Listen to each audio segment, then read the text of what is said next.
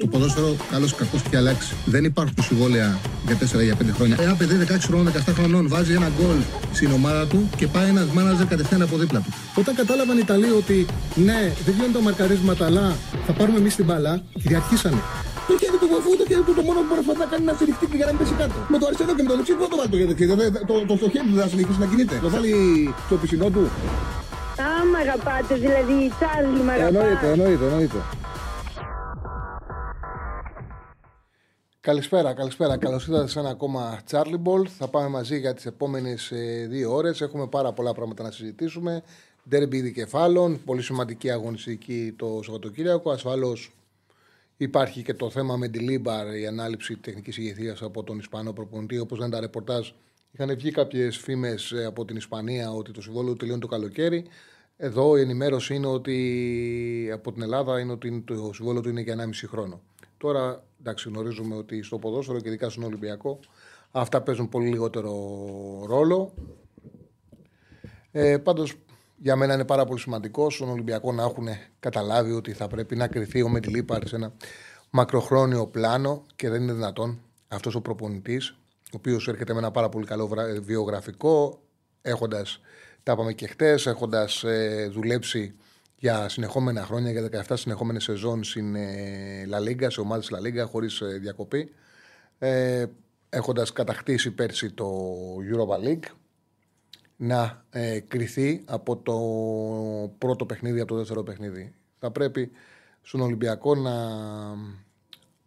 αξιοποιήσουν το γεγονός ότι κάνανε μια σωστή έτσι, επιλογή, φέραν ένα καλό όνομα. Δεν μπορεί να συγκριθεί ο, ο Μεντιλίμπαρ σαν όνομα, σαν μέγεθος με τους προπονητές που έχουν κάτσει ε, μετά τον Μάρτιν στον πάγκο του Ολυμπιακού. Οπότε ε, σε κάθε περίπτωση. Οπότε καταλαβαίνετε ότι είναι μια έτσι.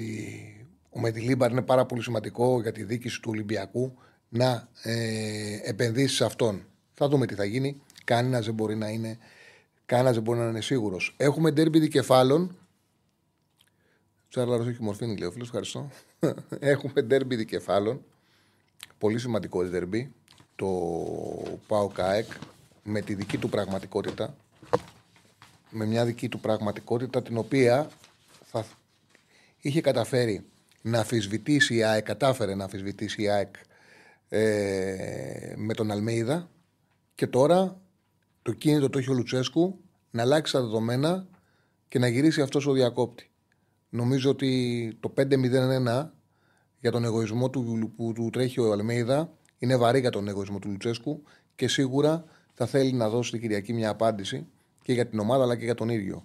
Θυμίζω ότι μετά το μάτς ε, που έμεινε στην ιστορία με όσα συνέβησαν σε 11 Μαρτίου 2018 που τελικά έδωσε το πρωτάθλημα στην ΑΕΚ, ο Πάοκ έφτιαξε ένα εντυπωσιακό σερί 11-8-1, τρομερό σερί, το οποίο ήρθε ο Αλμέιδα και το ανέτρεψε 5-0-1 από τη μέρα που ανέλαβε ο Αλμέιδα την ΑΕΚ απέναντι στον ΠΑΟΚ 11-2. Επίσης, πρέπει να θυμόμαστε ε, το, τι, το ποιο ήταν το τελευταίο ΑΕΚ ΠΑΟΚ, το τελευταίο παιχνίδι των δύο δικεφάλων.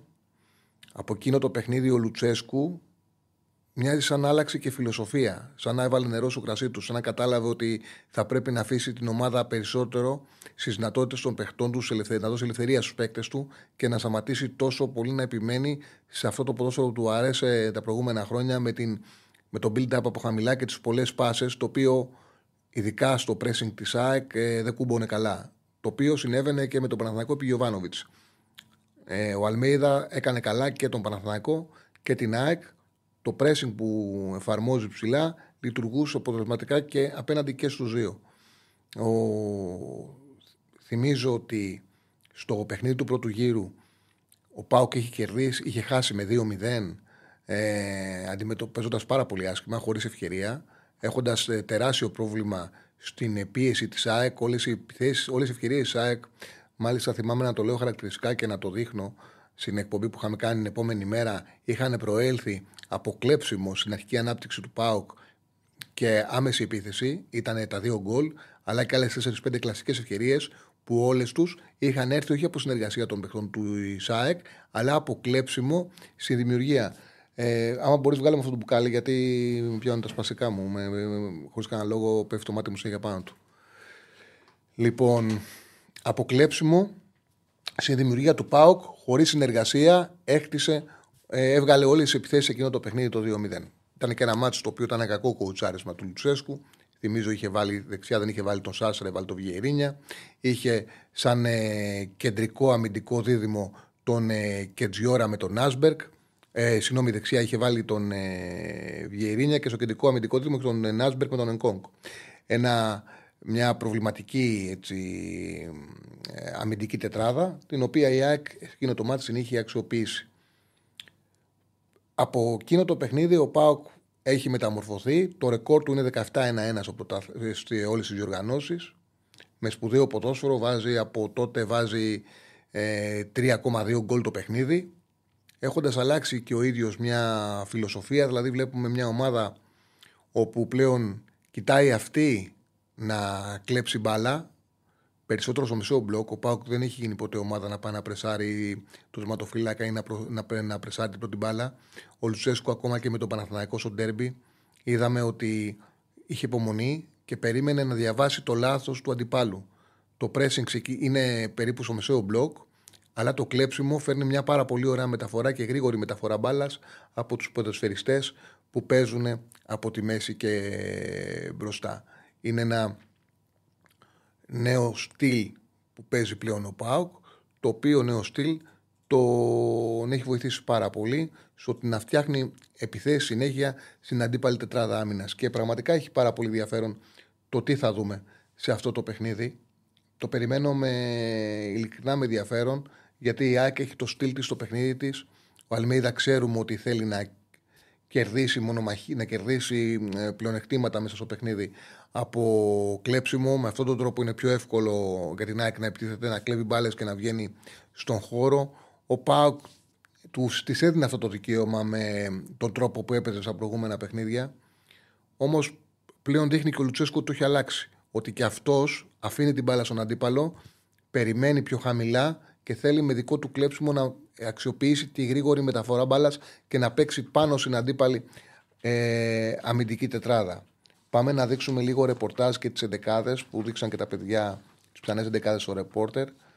Ε, λοιπόν, ο Ενκόγκ πήγε τελικό, οπότε είναι εκτός. Ο Βιερίνη έχει επιστρέψει, δεν έχει άλλα προβλήματα. Ο Πάουκ για την ΑΕΚ είναι τραυματίας ο Σιμάνσκι, εξέτησαν ο Γιόνσον και ο Γκατσίνοβιτς. Επιστρέφει και ο, Βίντα, και ο Βίντα. Λοιπόν, και να δείξουμε και πιθανές εντεκάδες. Λοιπόν, ε, εγώ τις έχουμε τώρα όπως έχει ο Τσακαλέας, θα πω και την άποψή μου. Κοτάρσκι κάτω από τα δοκάρια, αυτά δεν αλλάζουν. Σάστρε Μπάμπα, Κουλεράκης και Σγιώρα. Ο Εμεϊτέ με τον Οσντόεφ. Εγώ νομίζω θα βάλει το Μουργκ. Εγώ νομίζω θα βάλει το Μουργκ. Ε, Συνήθως τα τελευταία μεγάλα παιχνίδια αυτόν προτιμάει και βλέπω μια. Από τον Λουτσέσκου βλέπω μια υπομονή. Δεν βιάζει να τα πάρει. Βλέπω μια υπομονή σε όλη τη λογική και προσπαθεί να αξιοποιήσει πλέον αυτό στα λάθη των αντιπάλων. Ε, Ντεσπότοφ ή, ή Ζιβκοβιτ δεν μπορεί να αποκλείσει κάποιος να πάει στο ντέρμπι με τον ηγέτη του. Αλλά το πιο πιθανό είναι να παίξει φορμαρισμένος Ντεσπότοφ που του έκρινε και το προηγούμενο ντέρμπι. Τάισον και από εκεί πέρα ή Τόμας ή Σαμάτα. Εγώ θεωρώ ότι ταιριάζει ε, περισσότερο, πολύ περισσότερο ο Τόμας σε αυτό το παιχνίδι γιατί είναι ο επιθετικός ο οποίος μπορεί να πρεσάρει πιο χαμηλά, να δημιουργήσει προβλήματα στα στόπερ, να συνεργαστεί με την τριάδα. Σε κάθε περίπτωση ο Τόμας είτε ξεκινήσει είτε θα μπει στη ροή του παιχνιδιού, θα δημιουργήσει προβλήματα στην ε, άμυνα της ΑΕΚ. Η πιθανή εντεκάδα της ΑΕΚ, που την έχω βάλει. Την έχω, είναι εξής. Είναι ο Στάνκοβιτς κάτω τα δοκάρια. Τώρα από εκεί πέρα, ή θα, αν, δεν έχει, αν δεν δείξει εμπιστοσύνη στο πήλιο, που έχει κάνει καλούτσικα παιχνίδια, αλλά σαν τερίπι δείχνει ότι το φοβάται, αν δεν δείξει εμπιστοσύνη στο πήλιο, θα παίξει δεξιά ο Σιντιμπέ. Αν δείξει εμπιστοσύνη στο πήλιο, δεν αποκλείεται να παίξει δεξιά ο Ρότα. Και πάει ο πήλιο ε, αριστερά. Ο Ρότα είτε θα παίξει δεξιά είτε αριστερά. Από εκεί πέρα, ο Βίντα ή με τον Κάλεν ή με τον Μουκουντή. Για μένα είναι 50-50. Πινέδα με τον Γιόνσον. Ο Τσούμπερ, ο Ελίασον με τον Γκατσίνοβιτς και μένει να δούμε αν θα θεωρήσει έτοιμο τον Λιβάι που θέλει να ρίξει αυτό το παιχνίδι ή θα ξαναξεκινήσει με τον ε, Πόνσε σίγουρα. Παρότι είναι φορμαρισμένος ο Πόνσε. Ε, ο Αλμέιδα σε αυτό το ματς θέλει τη ταχύτητα του Λιβάι. Πάμε να δείξουμε λίγο έτσι το, το τάμπλετ, έτσι κάποιους ε, σχηματισμούς και κάποια πράγματα τα οποία ίσως να κάνουν οι προπονητές όπως κάνουμε στα ντέρμπι ε, με είτε. Λοιπόν, μπαμπά, χρωστάμε κανένα κοτάρσκι, μπάμπα, σάστρε και τζιόρα κουλεράκι μου λείπει. Πού τον έχω, Ζιβκοβίτς, να, Ζιβκοβίτς, εδώ. Κουλεράκι νάτος. Οπότε είμαστε Οκ. Okay. Πάει και σωστά. Γιώρα Κουλεράκης. Ωραία. Λοιπόν, αυτή είναι η εντεκάδα του ΠΑΟ και διατάξεις με μπάμπα αριστερά, Σάσα δεξιά και Τζιώρα Κουλεράκη και Τζιώρα Κουλεράκης. Ο Λιβάης είναι επίθεση για την ΑΕΚ με Ιτέος Ντόεφ, ο Τζούμπερ ανάμεσά τους. Τους ανεβάσω και λίγο πιο ψηλά. Ο Γκατσίνοβιτς αριστερά, στα δεξιά ο Ελίασον. Λογικά δεν θα τον ξεκινήσει τον ε, Άμραμπατ. Ο Μούρκ στη θέση 10, Γιόνσον με Πινέδα ανάμεσά τους. Δεξιά Ντεσπότοφ, αριστερά Τάισον και. Συγγνώμη. Και ο Τόμας στην κορφή της επίθεσης. Εγώ να σου πω την, και στην Τιμπέ δεξιά, Ρώτα αριστερά. Εγώ να σου πω την αλήθεια, αυτές πιστεύω θα είναι οι εντεκάδες των ε, δύο ομάδων. Στα προηγούμενα, στο ντέρμπι, δεν ήταν αυτή η 11 του Πάου, αλλά δεν έχει σημασία. Θυμίζω στο ντέρμπι στην Παπαρίνα η ΑΕΚ έβαλε το πρώτο γκολ για παράδειγμα όταν είχε ανεβάσει την άμυνά της ψηλά, την είχε φέρει εδώ. Την είχε φέρει εδώ. Ο Πάουκ προσπάθησε να χτίσει την αρχική του ανάπτυξη. Η ΑΕΚ πίεσε στην αρχική ανάπτυξη. Ο Κοτάρσκι οδηγήθηκε σε μια μεγάλη πάσα, σε μια μεγάλη μεταβίβαση, την οποία την κλέψαν οι παίκτες ΑΕΚ και αμέσως χτύπησαν με γρήγορη επίθεση και κάνανε το 1-0. Γενικά, ο ΙΑΕΚ τον ΠΑΟΚ τον εκτύπησε πάρα πολύ στο αρχικό πρεσάρισμα. Πάρα πολύ. Με τον Λιβάη Γκαρσία να πηγαίνει στην πρώτη, στην πρώτη πάσα και να του δημιουργεί πρόβλημα στην αρχική ανάπτυξη. Αυτό εδώ είναι ένα κλειδί να δούμε. Είναι ένα ερώτημα να δούμε αν το pressing που κάνει η ΑΕΚ ψηλά, αν θα λειτουργήσει και σε αυτό το παιχνίδι. Αν και σε αυτό το παιχνίδι θα μπορέσει να πρεσάρει. Ασφαλώς δεν θα είναι το ίδιο αν δεν έχει δικαίωμα να παίξει ο Λιβάη. Αν δεν μπορέσει να παίξει ο Λιβάη από την αρχή, δεν έχει δικαίωμα. Αν δεν μπορέσει να ξεκινήσει. Γιατί ο Λιβάη Γκαρσία, ο Πόνσε, που, που θα πάρει τη θέση του, αν παίξει. Αυτός είναι ο Πόνσε. Ναι, ο Πόνσε δεν έχει τη δυνατότητα να πάει να πρεσάρει έναν φύλακα. Ο Πόνσε θα μείνει πίσω. Και σίγουρα δεν είναι το ίδιο, δεν είναι το ίδιο στο πρεσάρισμα να έχεις το Τσούμπερ με το να έχεις τον Αραούχο. Γιατί πέρσι εδώ η ΑΕΚ είχε τη δυνατότητα να έχει τον Αραούχο που βγάζει πάρα πολύ ένταση και πάρα πολλά κλεψίματα. Δηλαδή και ο Γκαρσία δεν είναι στην ίδια κατάσταση να βγάλει ένταση και τρεξίματα. Αυτό λέει λογική. Και ο Τσούμπερ δεν είναι Αραούχο. Δηλαδή, εγώ αυτή τη στιγμή βλέπω, πιστεύω, ότι η ΑΕΚ στο pressing, αυτή είναι η εκτίμησή μου, δεν είναι το ίδιο αποτελεσματική όπως ήταν όταν έβαζε τα πολύ μεγάλα προβλήματα στον Πάουκ. Δεν είναι το ίδιο αποτελεσματική. Από την άλλη, ο Πάουκ η πίεση που κάνει δεν είναι σε τόσο υψηλά μέτρα. Δηλαδή ο Πάοκ δεν πάει να πιέσει την, ε, την ΑΕΚ στους χώρους κοντά στο, στην περιοχή της. Ξεκινάει από πιο χαμηλό μπλοκ. Αλλά ο Πάοκ τι κάνει; Ο Πάοκ με το που κλέψει την μπάλα, με το που πάει σε κλέψιμο, αυτό είδαμε και με τον Παναθηναϊκό, αυτόματα προσπαθεί να την περάσει την μπάλα στα πιο γρήγορα πόδια που έχει, που είναι, στη πιο γρήγορη μεταφορά μπάλας που έχει, που είναι στον Τόμας.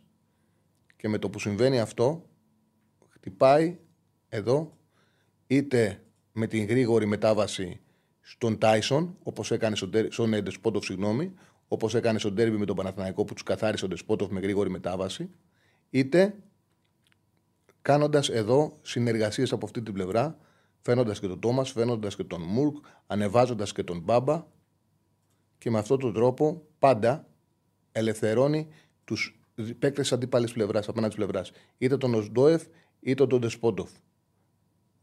Ε, έγινε και στο δεύτερο γκολ με τον ε, Παναθηναϊκό. Που ο, ο Τάισον έκανε, έκανε συνεργασία από εδώ. Με τον Τάισον, ο Τάισον βγήκε από αυτή την πλευρά, έκαναν συνεργασία και έκανε την παράλληλη σέντρα που είχε ανέβει και ο Σάσρε και την άφησε να περάσει κάτω τα πόδια του την μπάλα και την έβαλε γκολ ο Ντεσπόντοφ.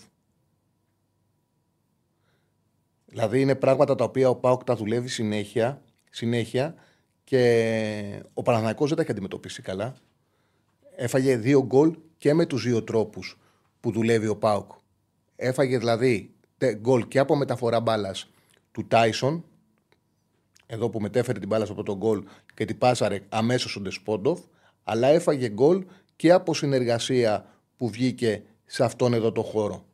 Και από συνεργασία εδώ, η οποία τελείωσε με την κίνηση του, Ντοσπόντεφ, του Οσδόεφ και του Ντεσπόντοφ. Είναι δεδομένο. Η ΑΕΚ με συνεργασίες στα ντέρμπι, στα ντέρμπι λέω, μην παρεξηγηθώ, δεν κάνει τόσα πολλά πράγματα με συνεργασίες. Η ΑΕΚ είναι πιο άμεση ομάδα. Η ΑΕΚ είναι μια ομάδα η οποία επενδύει πολύ στο ότι μπορεί να κλέψει την μπάλα και στο ότι άμα κλέψει την μπάλα θα ε, κάνει γρήγορη και άμεση επίθεση. Η γρήγορη και άμεση επίθεση άμα κλέψει την μπάλα. Είναι, δεν είναι τόσο πολύ στο ότι πάνω στο κλέψιμο θα βγάλει συνεργασίες. Γιατί επίσης ε, γιατί επίσης η ΑΕΚ διεκδικεί να κλέψει την μπάλα πιο ψηλά. Διεκδικεί να κλέψει την μπάλα κάπου εδώ. Σε αυτόν εδώ το χώρο. Ενώ ο ΠΑΟΚ διεκδικεί να κλέψει την μπάλα εδώ. Εδώ και θέλει μεταφορά. Αλλά έχει αυτόν εδώ το παίχτη, τον Τάισον, ο οποίος έχει κάνει τη μεταφορά μπάλας πάρα πολύ γρήγορη. Πάρα πολύ γρήγορη. Και έχει καταφέρει με τον τρόπο που παίζει ο Τόμας, γιατί δεν έχει φόρ περιοχής, δεν έχει καλό striker περιοχής, αλλά ο Τόμας σε αυτούς εδώ τους χώρους, σε αυτούς εδώ τους χώρους ο Τόμας, εδώ, εδώ είναι πολύ καλός για αυτούς τους χώρους. Δεν είναι, δεν είναι φόρ, δεν είναι φόρ περιοχής. Αλλά στα παιχνίδια τα οποία πρέπει να λειτουργήσει εδώ, ο Τόμας είναι μια χαρά. Γι' αυτό εγώ πιστεύω ότι σαν ντέρμπι ο, ο Πάουκ έχει σεντερφόρ. Ο Πάουκ το πρόβλημά του είναι στα παιχνίδια όπως με τον Άρη, που είναι ντέρμπι, αλλά ο Άρης παίζει κλειστά. Τον έπαιξε εδώ. Και εδώ με τον Άρη που τον έπαιξε πολύ χαμηλά. Χρειαζόταν. Πώς να την ανοίξει την άμυνα; Εδώ χρειαζόταν σεντερφόρ εδώ. Που δεν τον είχε. Ο Τόμας εδώ εγκλωβίστηκε. Όμως στα, στα ντέρμπι με ΑΕΚ Ολυμπιακό και Παναθηναϊκό είναι πολύ αποτελεσματικός και πάρα πολύ επικίνδυνος. Τέλος πάντων, θα έχει ενδιαφέρον. Είναι πολύ σημαντικό ένα ακόμα στοιχείο γιατί, OK, okay, χτυπάνε και οι δύο ομάδες πλέον. Η ΑΕΚ το κάνει από πέρσι. Ο, ο ΠΑΟΚ το έχει ξεκινήσει μετά το μεταξύ τους παιχνίδι και είναι πολύ αποτελεσματικός. Ε, Φέτος είναι πολύ σημαντικό το τι θα γίνει εδώ. Είτε ο Ντέσποντοφ είτε ο Ζίβκοβιτς, είτε εδώ θα παίξει ο, ο Ρότα είτε ο Πήλιο. Είναι με ένα ζευγάρι, στο οποίο ο Πάουκ με τον Ντεσπόντοφ πήρε τον τερμπι τον Παναθηναϊκό, το κέρδισε.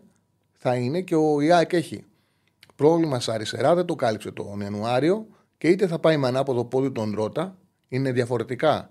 Διαφορετικό πράγμα να έχεις αριστερό μπακ αξιόπιστο και διαφορετικό πράγμα να αλλάξεις πλευρά το Ρότα, είτε να πάει με τον Πίλιο που θα τεσταριστεί. Δηλαδή είναι πολύ δύσκολο να το βάλεις στην τούμπα, να παίξει είτε τον Δεσπότοφ είτε τον Ζήφκοβιτ. Είναι ένα πολύ σημαντικό σημείο του παιχνιδιού που έχει πλεονέκτημα ο Πάοκ και σε αυτό το χώρο κατάφερε και στον Παναθηναϊκό. Όπως επίσης και είναι ένα ωραίο ζευγάρι που θα έχει για μένα πάρα πολύ ενδιαφέρον. Εμένα μου αρέσει που παίζει ο Ελίασον γιατί δεν είναι η μεγαλύτερη.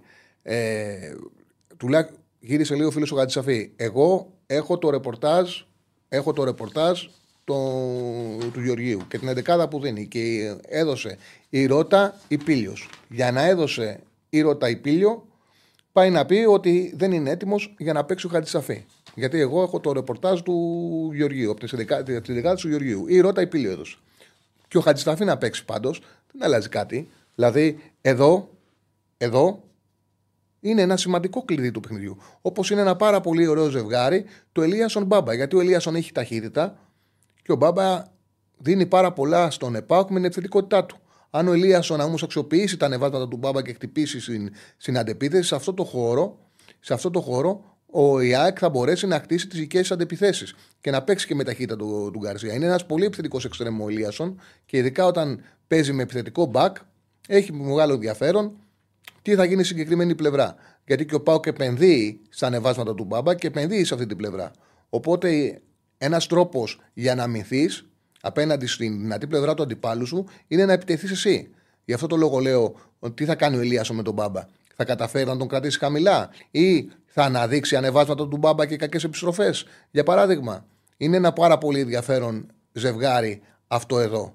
Εγώ νομίζω θα το συζητήσουμε και θεωρώ ότι είναι καλό για την ΑΕΚ, έτσι είναι η άποψή μου, ότι θα παίξει ο Ηλία Νωρί για τον Άμπραμπατ, γιατί θα παίξει ένα γρήγορο παίκτη, ένας πάρα πολύ γρήγορος επιθετικός. Είναι συντούμπα που μπορείς να βρεις φάση στο χώρο, οπότε είναι ένα πάρα πολύ ωραίο ζευγάρι κατά την άποψή μου το συγκεκριμένο. Πάντα σε αυτά τα παιχνίδια, μα πάντα παίζει ρόλο η μάχη του κέντρου. Στη μάχη του κέντρου η ΑΕΚ έχει για μένα σε αυτά τα παιχνίδια ένα μόνιμο μεγάλο πλεονέκτημα που είναι αυτός ο παιχταρά ο Πινέδα. Είναι ένα μεγάλο πλεονέκτημα γιατί κάνει πάρα πολλά πράγματα στο γήπεδο και στην πράξη παίζει πάντα με δύο. Είναι σαν να παίζει με δύο, παίζει με την μπάλα, παίζει χωρίς την μπάλα, καλύπτει αποστάσεις, τη μεταφέρει, δημιουργεί. Είναι πολύ σημαντικό. Ο Πάοκ επίσης έχει τον Μεϊτέ που άμα του δώσει χώρο και χρόνο είναι πάρα πολύ καλός. Αν το πιέσεις, έχει αργές επιστροφές. Το χειρότερο του παιχνίδι ο Μεϊτέ το είχε κάνει με την ΑΕΚ. Το θυμίζω αυτό. Το θυμίζω ότι το χειρότερο του παιχνίδι ο Μεϊτέ το είχε κάνει με την ΑΕΚ στην Παπαρίνα γιατί η ΑΕΚ πρεσάρει και εκεί φάνηκε η αδυναμία του, τα αργά του πόδια και η αδυναμία του να ακολουθήσει μετά από κλέψιμο. Ήταν μεγάλο πρόβλημα για την ΑΕΚ παρουσία του Μεϊτέ. Ασφαλώς αυτή την εποχή είναι πολύ καλύτερος από ό,τι είναι τώρα. Υπάρχουν διάφορα ερωτήματα που τις απαντήσεις σίγουρα θα τις πάρουμε στο γήπεδο και θα συζητήσουμε μετά το παιχνίδι. Πάμε να δούμε και τις άλλες ομάδες και τα άλλα παιχνίδια, τα άλλα ζευγάρια και όπως κάνουμε, να ανοίξουμε και την B365, όπως κάνουμε πριν από κάθε ε, αγωνιστική, να δώσουμε στο ξεκίνημα να δώσουμε και τις επιλογές μας για το, το διήμερο για την ε, Super League. Λοιπόν, Μισό λεπτό ανοίξω 65. Ελλάδα Super League να πάμε. Λοιπόν, πάμε να δίνουμε και ενδεκάδες και ρεπορτάζ ένα προς ένα τα παιχνίδια. Πρώτο μάτς στις ε, 5.30 Ολυμπιακός ΟΦΗ. Να δω και τι ενδεκάδα έδωσε ο Ηρακλής. Ο Ολυμπιακός έχει αμφίβολο το Ρέτσο. Παραμένει νοκάουτ ο Μάρτινς. Ε, ο Μάρτινς είναι νοκάουτ, ο Ελ Αραμπί. Σε καραντίνα ο Καμαρά. Ναι, είναι εκτός. Σε καραντίνα νόμιζα ότι έχουμε κορονοϊό. Είναι εκτός ο Καμαρά. Και τιμωρημένος είναι ο Ντόι. Ο Σελαϊδόπουλος ανεπροπονητή για τον Ολυμπιακό. Ο συγκεκριμένος ήταν στο Παναθανικό, το θυμάσαι, και είχε, προπο... είχε κοουτσάρι.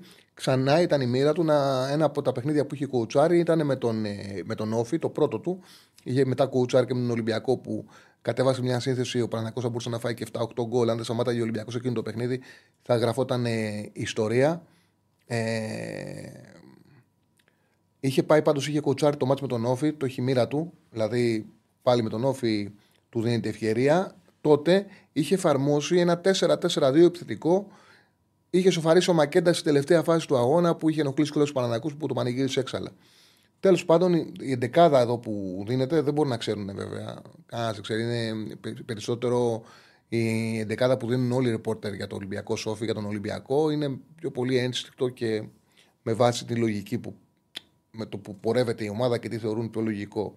Μία εντεκάδα θα μπορούσε να είναι για παράδειγμα Πασχαλάκης, Ροντινέη, Ορτέγκα, Καρμό Βέζο, να βάλει και τους δύο καινούριους, έχει, έχει προβλήματα με τους παλιούς, να δούμε και πώς θα πάει αυτό το δίδυμο ο Έσε με τον Τσικίνιο, ο Φορτούνης με τον Ποντένσε και ο Μασούρας με τον Ναβάρο. Επιθετικό δίδυμο, επειδή είναι κοντά στο 4-4-2 και από τι έτσι λίγες εικόνες που έχουμε του Σελεϊδάουπουλου σαν πρώτο προπονητή ήταν κάτι το οποίο το ήθελε να έχει τέσσερις παίκτες ψηλά. Το βλέπω πιθανό. Λοιπόν, για τον Όφη, Όφη ξέρουμε την τροπία του. Το πιο πιθανό είναι να τον αφήσουν τον Πέπε να χάσει αυτό το παιχνίδι και τη Δευτέρα να αποχωρήσει. Επιθετικά θα παίζει. Ψηλά θα είναι, ε, ψηλά θα είναι η άμυνα του Όφη. Να πρεσάρει θα προσπαθήσει. Νομίζω ότι το over 2,5 είναι μια χαρά με βάση τη λογική και των δύο ομάδων. Είναι στο 1,53. Για τον Όφη είναι νοκάου το Στόπερ Μπρεσάν. Είναι τιμωρημένος ο Λαμπρόπουλος. Έχει ξέ, ε, ξέτησε ο, ο Γκλάζερ και ο Μπάκα Μπάντα. Νομίζω ότι αυτό το παιχνίδι θα έρθει over 2,5 θα μπουν αρκετά γκολ. Πάμε στο, στα Γιάννενα. Πας Γιάννενα Άρης. Έχει, βάλε, βγάλε μου λίγο το chat και βάλε λίγο τη, και τη βαθμολογία να τη βλέπουμε. Τη βλέπει και ο κόσμος. Γιατί έχει. Λοιπόν, κάτσε. Θα βρω και εγώ βαθμολογία. Ευχαριστώ πάρα πολύ. Λοιπόν, πα Γιάννενα Άρης, Βλέπουμε τη βαθμολογία. Ο Πα να έχει 12 βαθμούς. είναι τελευταίος. Έχει πάρα πολύ μεγάλη ανάγκη να πάρει κάτι. Ο Άρης παίζει με τελικό κυπέλο με το Πανετολικό. Δεν σημαίνει όμως ότι θα κατέβει για να χάσει το παιχνίδι. Ε, ίσως να ξεκουράσει κάποιους παίκτες. Ο Μάτζιος, να δω τι εντεκάδα μας έχουν δώσει για τον Άρη. Λοιπόν, Κουέστα κάτω από τα δοκάρια, Φατόρε δεξιά, Φεράρι αριστερά, Βέλε με Ρόου, Τζούρασεκ του Κουρέ, ε, ο Γκαρσία να παίξει, ο Παναγίδης, Σαβέρο και Ζαμόρα. Δηλαδή δίνει ότι θα ξεκουράσει παίκτη ο Μάτζιος. Και αυτό ίσως να είναι καλό για τον Πας Γιάννενα να διεκδικήσει μια νίκη που είναι ουσιαστικά δικαίωμα στην ελπίδα. Δηλαδή να έχει τη δυνατότητα να παλέψει. Θυμίζω όμως ότι κάπως έτσι ήταν ο Άρης και στο Αγρίνιο. Είχαν πέσει τότε όλοι πάνω στον Άσο και, το, και έβαλε ο Άρης 4 γκολ γιατί ο, δεν σήκωσε τα χέρια ψηλά και τα πόδια ο Μάτζιος. Ίσα ίσα έβαλε τους παίκτες που θέλαν να δείξουν χωρίς άγχος και με μια λογική εντεκάδας με ταχύτητα Σκόραρε στην αρχή, είχε και μια τύχη και στο δεύτερο μήχρονο έχοντας προβάρισμα πέρασε όλους τους βασικούς και βασικοί απέναντι σε αχωμένο αντίπαλο βάλαν 4 γκολ. Επειδή ο Πας δεν έχει θεματοφύλακα, παίζει άθλια άμυνα και έχει άγχος, θεωρώ θα φάει γκολ. Ε, η ανάγκη του κάνει τον γκολ γκολ να είναι πάρα πολύ δίκαιο κατά την άποψή μου, το οποίο συμπέ 365 δίνει απόδοση διπλασιασμού. Οπότε γκολ γκολ στο συγκεκριμένο παιχνίδι. Συνεχίζουμε και τρίτο παιχνίδι και τελευταίο για το Σάββατο. Πανετολικός Ατρόμητος. Για το Πανετολικό έχει ε, εξέτηση ο μέσος Ντουάρτε. Είναι ερωτηματικό τιμωρημένος, ε, είναι ερωτηματικός συγγνώμη ο Καπίνο. Τραυματίας ο Μπαλτασάρα. Για τον Ατρόμητο επιστρέφει ο Τζαβέλας. Αμφίβολος ο Κεσχρίντα. Δύσκολα θα προλάβει ο Καμαρά, ο Κιμπού. Τέλος ο Ιμερέκοφ, ο Στόπερ. Λοιπόν, Κοιτάξτε να δείτε, ο Ατρόμητος βγάζει το τελευταίο διάστημα, κάνει έτσι και μια πάσα στη βαθμολογία. Το τελευταίο διάστημα βγάζει ένα ντεφορμάρισμα, πάρα πολύ σημαντικό ντεφορμάρισμα. Δεν έχει καμία σχέση με την ομάδα που κάνει σερή με τον Ήλιτ. Φαίνεται σαν άσκασε σε αυτή τη διαδρομή των 13 αγώνων ο Ατρόμητος. Το ένα παιχνίδι χειρότερο από το άλλο, ε, σε πολύ χαμηλά μέτρα. Μπορεί να το πάλεψε με το Πάου καλά, δεν το πάλεψε ποδοσφαιρικά. Το πάλεψε επειδή, έπαιξε με τα, επειδή ταμπουρώθηκε και άγχωσε τον Πάουκ. Είχε και τη τύχη που ε, χάσανε στο πρώτο ημίχρονο ευκαιρίες οι παίκτες του Πάουκ. Ακυρώθηκε ένα γκολ στο όριο στο τέλος του ημίχρονου. Έμενε το 0-0-0-0-0-0. Ε, δεν έκαναν τίποτα και δίκαια το φάγανε. Είναι το ένα παιχνίδι χειρότερο από το άλλο του ατρομή του. Αυτή είναι η αλήθεια. Δεν έχει καμία σχέση με την ομάδα που έκανε το σερί. Και κλάταρε και δεν δείχνει να μπορεί να διεκδικήσει την εξάδα. Ήδη έχει απομακρυνθεί στους 7 βαθμούς από την έκτη θέση. Είναι πάρα πολύ σημαντικό το παιχνίδι για τον Πανετολικό. Ο Πανετολικός, από την άλλη, θεωρώ ότι το τελευταίο διάστημα είναι πάρα πολύ αδικημένος από τα αποτελέσματά του. Παίζει πάρα πολύ πιο καλά από τα αποτελέσματα που παίρνει και από τη βαθμολογία. Νομίζω το momentum και η ανάγκη δείχνει άσο του Πανετολικού. Αδικείται, παίζει πολύ καλύτερα ο Πανετολικός, βγάζει επιθετικότητα, χάνει ευκαιρίες. Θα μπορούσε αρκετά από τα μάτια τα οποία έχει πάρει και με το Βόλο που πήρε ένα ωραίο αποτέλεσμα το 1-1. Αλλά ε, με τη Λαμία που χάσε εντός εντός έδρας ένα-δύο ήταν πολύ καλός. Έχασε πάρα πολλές ευκαιρίες. Στα μάτια με τον Όφη έχασε το μάτι του πρωταθλήματος, πέρασε στο κύπελο, αλλά πέδειξε ότι από επιπελαιότητα δεν πήρε τίποτα. Νομίζω ότι ήρθε η ώρα να πάρει μια νίκη και να ανασάνει. Ο Άσος του Πανετολικού είναι στο 2,37. Οπότε του Σαββάτου over 2,5 Ολυμπιακός. Γκολ γκολ το πας ένα άριστο σε απόδοση πλασιασμού και ο Άσος του Πανετολικού σε απόδοση 2,37 είναι οι τρεις επιλογές μου για το Σάββατο. Πάμε στην, ε, στο παιχνίδι της Κυριακής, Κηφισιά Βόλος. Εδώ που ο Μπράτσος θα ε, αντιμετωπίσει ε, την ομάδα που δούλευε για πάρα πολλά χρόνια, είτε σαν βοηθός είτε σαν προπονητής. Είναι ερωτηματικό Χάφι Παλίμπο, ο Εξτρέμ Κλωναρίδης. Ε, δεν έχει δώσει και τίποτα. Εξέτησε ο Παπασάβας και ο Μπακ Μασούρας. Ο Βόλος έχει μόνο μακροχρόνιες απουσίες. Λοιπόν, για να το ξαναδούμε τη βαθμολογία. Δεν ξέρω, βάλαμε τη βαθμολογία, τη βλέπω στη μου. Λοιπόν, εδώ τη βαθμολογία φαίνεται το πόσο σημαντικό είναι το σημερινό παιχνίδι. Το παιχνίδι, συγγνώμη, της ε, Κυριακής ανάμεσα στο Οικηφσιά και στον Βόλο. Ο Μπράτσος στο Γιατί Κουλέ πήγε και άλλαξε την οτροπία της Κυφσιάς. Δηλαδή, ε, ο Νίλσεν ε, δίδαξε ένα ποδόσφαιρο με χτίσιμο από χαμηλά, με passing games, στι προπονήσεις εντυπωσίασε. Τον κοίταζαν και λέγανε τι ωραία που δουλεύει ο Σουηδός. Στην πραγματικότητα όμως στην πραγματικότητα όμως αυτό το ποδόσφαιρο ήταν δεδομένο ότι θα πέσει. Δεδομένο ότι η ομάδα θα πέσει, δεν γινόταν να σωθεί. Χρειάζονται αυτές οι ομάδες χρειάζονται έναν προπονητή, καπάτσο, έναν Έλληνα σκληρό, να ξέρει τι θέλει, να τους κατεβάσει χαμηλά μέτρα, να τους πει διώχνετε την μπάλα, πηγαίνετε σε μεγάλες πάσες. Μπορεί να μην είναι ελκυστικό σωμάτι, αλλά είναι ο μοναδικός τρόπος για να πάρουν οτιδήποτε μπορούν να πάρουν και να αξιοποιήσουν και μια ταχύτητα που πράγματι έχει ο Ικηφσιά μπροστά, όπως είναι ο Μπιφούμα. Έχει παίκτες, τον, τον Οζέγκοβιτς που είναι ε, σπουδαία λύση για να τον έχει μια μάσα την Κυφσιά και να διεκδικήσει αποτελέσματα. Ο Λόπες από την άλλη τον ξέρει. Ε, ο Λόπες από την άλλη παλεύει, έχει καιρό να κερδίσει. Ο Βόλος χρειάζεται αυτό το αποτέλεσμα. Νομίζω ότι είναι ένα παιχνίδι το, το οποίο θα έχει πολύ ενδιαφέρον. Όποιος ε, δεν έχει κάτι να κάνει καλύτερο στις 4 ώρα και θέλει να κάτσει στο καναπέ του να δει ποδόσφαιρο και δεν προτιμήσει να δει ευρωπαϊκό ποδόσφαιρο και κάτσει να δει και Βόλος. Έχει πάντως ενδιαφέρον. Ωραίο θα είναι. Ε, εξάποντο παραμονή δεν έχει ενδιαφέρον για να ασχοληθούμε ε, συχηματικά μαζί του. Πάμε στις αίρες, στις 5 η ώρα. Ναι, το ρεπορτάζ λέει ότι τιμωρημένος ο Δηλικανίδη και ο Πηλέα εξέτησε ο Χαφ Μορέιρα για τον Παναθηναϊκό. Δύσκολο ο Ιωαννίδης. Όχι, είναι εκτός ο Ιωαννίδης, όχι δύσκολα. Επιστρέφουν ο, επιστρέφει ο Σπόρα, ο Βέρμπιτς και ο Βαγιανίδης. Μου άρεσε το πάμε στις έδρες. Μια φορά, Στέφανε, ε, ήμουνα στο Sport Time και έκανα εκτός από την εκπομπή την καθημερινή, έκανα και Σαββατοκύριακα γήπεδα. Αλλά τότε στο Sport Time δεν είχαμε codec, δεν είχαμε γραμμές, ήταν ένας με κινητό και μετέδιδε. Και πώς το λένε, ήταν ένας στο Καυτανζόγλειο που μετέδιδε τα παιχνίδια του Ηρακλή και έκανε τη μετάσταση από την Εκεφυσιά. Έπαιζε την ίδια ώρα ο Όφη με τον Παναθηναϊκό στο Γεντή Κουλέ. Πώ το λένε, ε, κερδίζει ένα φάουλο Ιβανσιτς, του το παίρνω το μικρόφωνο, λέω πάμε στο Γεντή Κουλέ, δεν το ακούει αυτός. Προσπαθούσαμε, έχουν μπει 4-5 γκολ στο παιχνίδι του Ηρακλή. Δεν θυμάμαι ποιον έπαιζε. Χαμός, γινόταν χαμός. Είχε πάει να μπει ο κόσμος μέσα. Τον παίρναμε τηλέφωνο, δεν το σήκωνε. Μίλαγε, μίλαγε, μίλαγε, μίλαγε, μίλαγε. Τι έγινε. Ο τύπος δεν το είχε καταλάβει ότι του είχα πάρει το μικρόφωνο και, νόμι, και νόμιζε ότι μεταδίδει όλο το παιχνίδι. Και το μετέδιδε όλο το παιχνίδι και, τον, και δεν τον άκουγε κανένας. Εντάξει, γινόταν χαμός. Φώναζε, κανένα, όπω το λένε. Δεν ε, μπορούσαμε να συνδεθούμε με, με τίποτα μαζί του. Τέλος πάντων, έτσι μου ήρθε να το πω. Λοιπόν, Πανσεραϊκός, Παναναϊκό.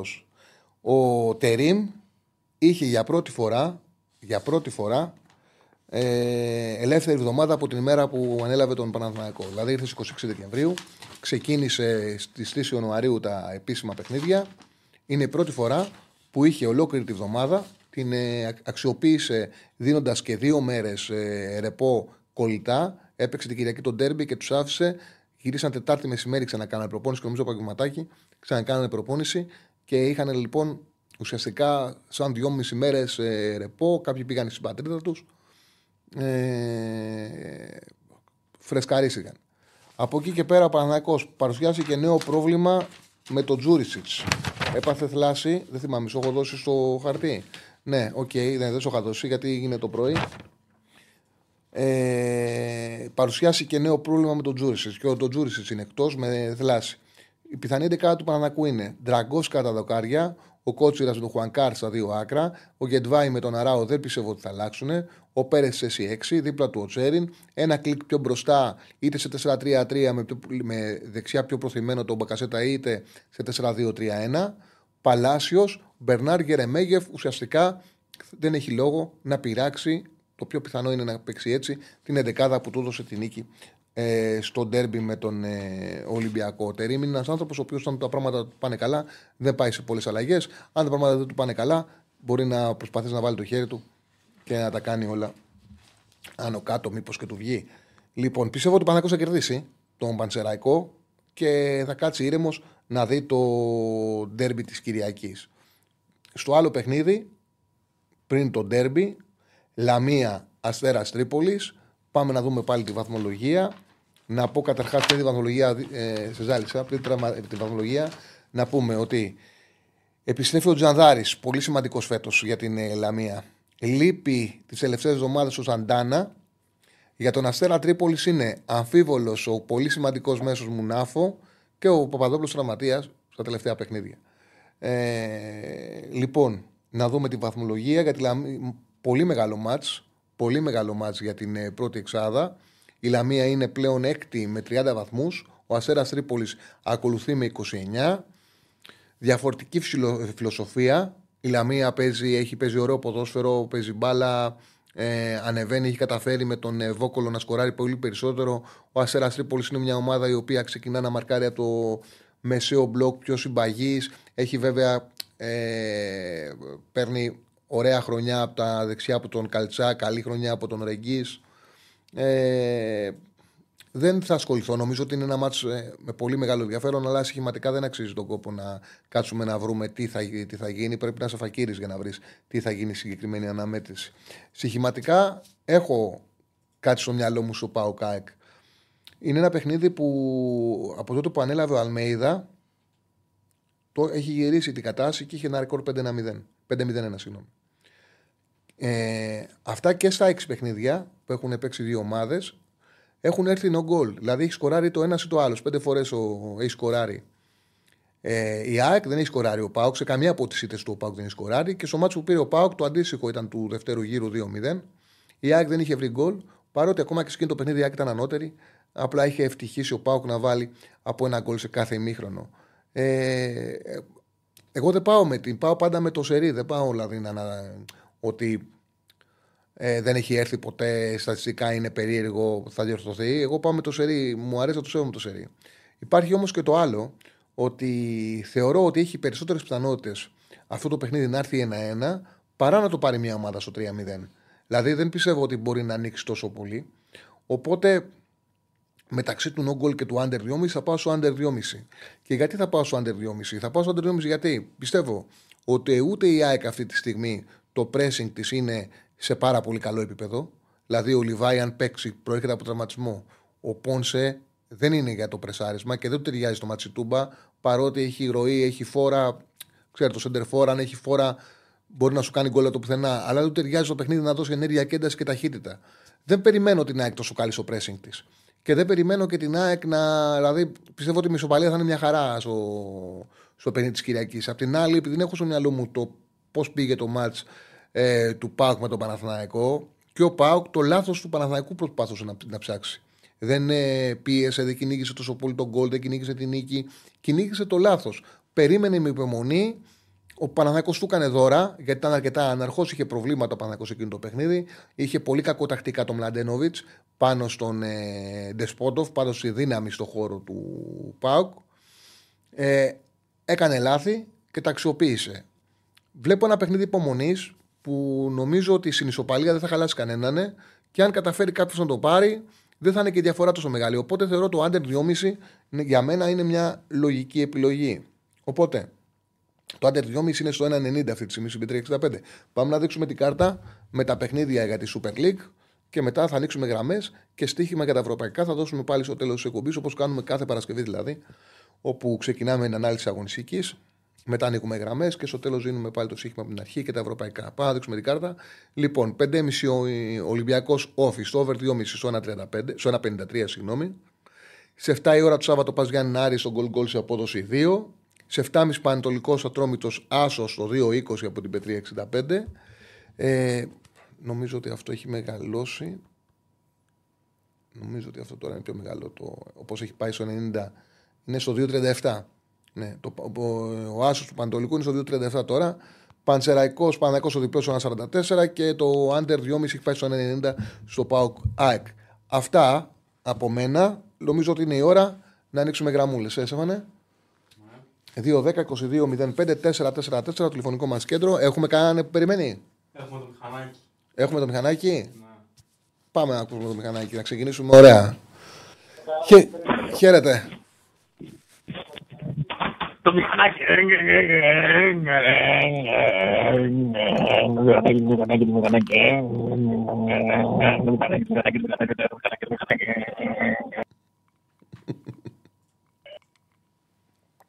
Είχαν τρελαθεί σπίτι το παιδιά, το βάζανε και γελάγανε μόνος. Είχαν τρελαθεί. Τους άρεσε πάρα πολύ. Πάμε, πάμε. Χαίρετε. Καλησπέρα. Καλησπέρα. Καλησπέρα, Τσάρλι. Δημήτρης από Θεσσαλονίκη ΠΑΟΚ. Έλα Δημήτρη. Να είσαι καλά που μας κρατάς στην τροφιά τα απογεύματα κάθε μέρα. Να είσαι καλά, σε ευχαριστώ πάρα πολύ. Τώρα είδα τα αριστερά μπακ της ΑΕΚ που έδειξες. Δηλαδή, τι παρόντες είναι αυτές, και ο Πίτο και ο Ρότα. Πρέπει από εκεί ο ΠΑΟΚ να να κάνει τρία γκολ ο Ντεσπότο. Μα δεν βλέπονται και οι δύο. Κοίτα, Άμα βοηθήσει. ε, το όπλο του ΠΑΟΚ, το όπλο του ΠΑΟΚ με τον Παναθηναϊκό ήταν πάνω σε αυτό το χώρο που παίξε ο Μλαντένοβιτς, που ήταν τακτικά πάρα πολύ κακός ο Μλαντένοβιτς, του άφηνε όλη την πλευρά, ήταν πιο ψηλά από τον Τεσπόντοφ και το αξιοποίησε. Ε, δεν αποκλείω, είναι ένας χώρος που ο ΠΑΟΚ όντως μπορεί να χτυπήσει και να βρει πλεονέκτημα. Όντως. Έπεσε ο φίλος; Ναι, αλλά με ακούς Τσάρλι. Ναι, ναι, ναι, ναι. Έπεσε η γραμμή. Λοιπόν, ε, όπως είπα, δεν ξέρουμε τι περιμένουμε από αυτό το μάτς. Δηλαδή μπορεί να δούμε ένα γρήγο- ε, γρήγορα γκολ για τις δύο ομάδες στο 20, μπορούμε να δούμε ένα pressing από τις δύο που μπορεί να μην καταλήξει στο πρώτο ημίχρονο σε γκολ και να πάμε στο 1-1. Δεν πιστεύω να μην βάλει κανένας από τους δύο γκολ. Αλλά γενικά για μένα είναι ένα μεγάλο μάτς που θα κρίνει πολλά άμα ο Πάο κερδίσει, ειδικά με τη ψυχολογία που έχει. Και για μένα δεν πρέπει να ξεκινήσει, πρέπει να ξεκινήσει ο Κωνσταντέλιας. Γιατί να μπαίνει στο 75, να παίζει 10 λεπτά και άμα κερδίζουμε καλά και άμα χάνουμε να, τα, να παίρνει όλες τις προσπάθειες αυτός για να βάλει ένα γκολ, εντάξει αυτό δεν είναι ποδόσφαιρο, κατά την άποψή μου. Ωραία. Να δούμε. Και εγώ πιστεύω ότι ο Κωνσταντέγιας και εγώ πιστεύω ότι ο Κωνσταντέγιας πρέπει να αρχίσει σαν τέρμπι να ξεκινάει. Αυτό είναι μια πραγματικότητα ότι είναι μεγάλος παίκτης και του αξίζει να παίρνει από την αρχή και μεγάλα παιχνίδια. Δεν διαφωνώ σε αυτό, συμφωνώ. Η Arsenal με ποιον παίζει Τσάρλε, Ε, στη West Ham την Κυριακή. πώς το βλέπεις; Πιστεύω θα κερδίσει. ε, Γιατί χρωστάει και κάτι. Γιατί στις γιορτές την είχε παίξει μονότερμα. Έπρεπε να έχει βάλει τρία γκολ και έχασε 0-2. Δεν τσιμπαίνει μπάλα με τίποτα. Και νομίζω ότι χρωστάει κάτι και είναι σε καλή κατάσταση. Είναι φορμαρισμένη. Ενώ δεν είναι αυτή την εποχή φορμαρισμένη. Ε, δεν είναι φορμαρισμένη αυτή τη στιγμή η Γου- η West Ham αυτή την εποχή. Ε, την έχει πολύ αχτή η West Ham, την Arsenal, πάντως. Ναι, ναι, ναι. Δηλαδή, αλλά μην νομίζω ότι είναι νομίζεις καλά. κανείς Στο, στο διπλό. Πιστεύω έχει άστα, που, είναι και, που είμαι για Arsenal. Α, εγώ το βλέπω Αλλά διπλό, θα βλέπω- κερδίσει η Arsenal. Είναι σε καλή κατάσταση. Με, ήταν πολύ καλή και με τη Liverpool. Νομίζω ότι δεν έχει κάποιο λόγο να μην περάσει από τη West Ham. Πιστεύω θα περάσει. Θα δούμε, εντάξει. Να, να είσαι καλά, Τσάρλι. θα τα πούμε. Να είσαι καλά, φίλε μου, να είσαι καλά. Λοιπόν, πάμε στον επόμενο. Καλησπέρα. Καλησπέρα, εγώ είμαι. Ναι, ναι, φίλε. Καλησπέρα, Δημήτρης, ΑΕΚ. Γεια σου, Δημήτρη. Ε, για, ήθελα να πω λίγο για τον ντέρμπι. Ε, συμφωνώ με, τη, με την προσέγγιση σου, Τσάρλι, στο Άντερ. Και εγώ, ε, παρόλο το γενικό σούσουρο που γίνεται για πολλά γκολ, για τέτοια, πιστεύω ότι τελικά δεν θα είναι έτσι. Αλλά π- παραδόξως είμαι αισιόδοξος για, τη, για την ομάδα μου. Πιστεύω ότι μπορεί να φέρει το διπλό. Ο Πάοκ πίσω έχει πολλά προβλήματα, η ΑΕΚ μπροστά είναι πολύ καλή. Θα μου πεις η ΑΕΚ δεν είναι κακή πίσω, είναι. Αλλά δεν ξέρω, θεωρώ ότι ο Πάοκ από εδώ και πέρα η λογική λέει ότι θα πρέπει κάπου να ξεκινάει ένας σκοντάφτη.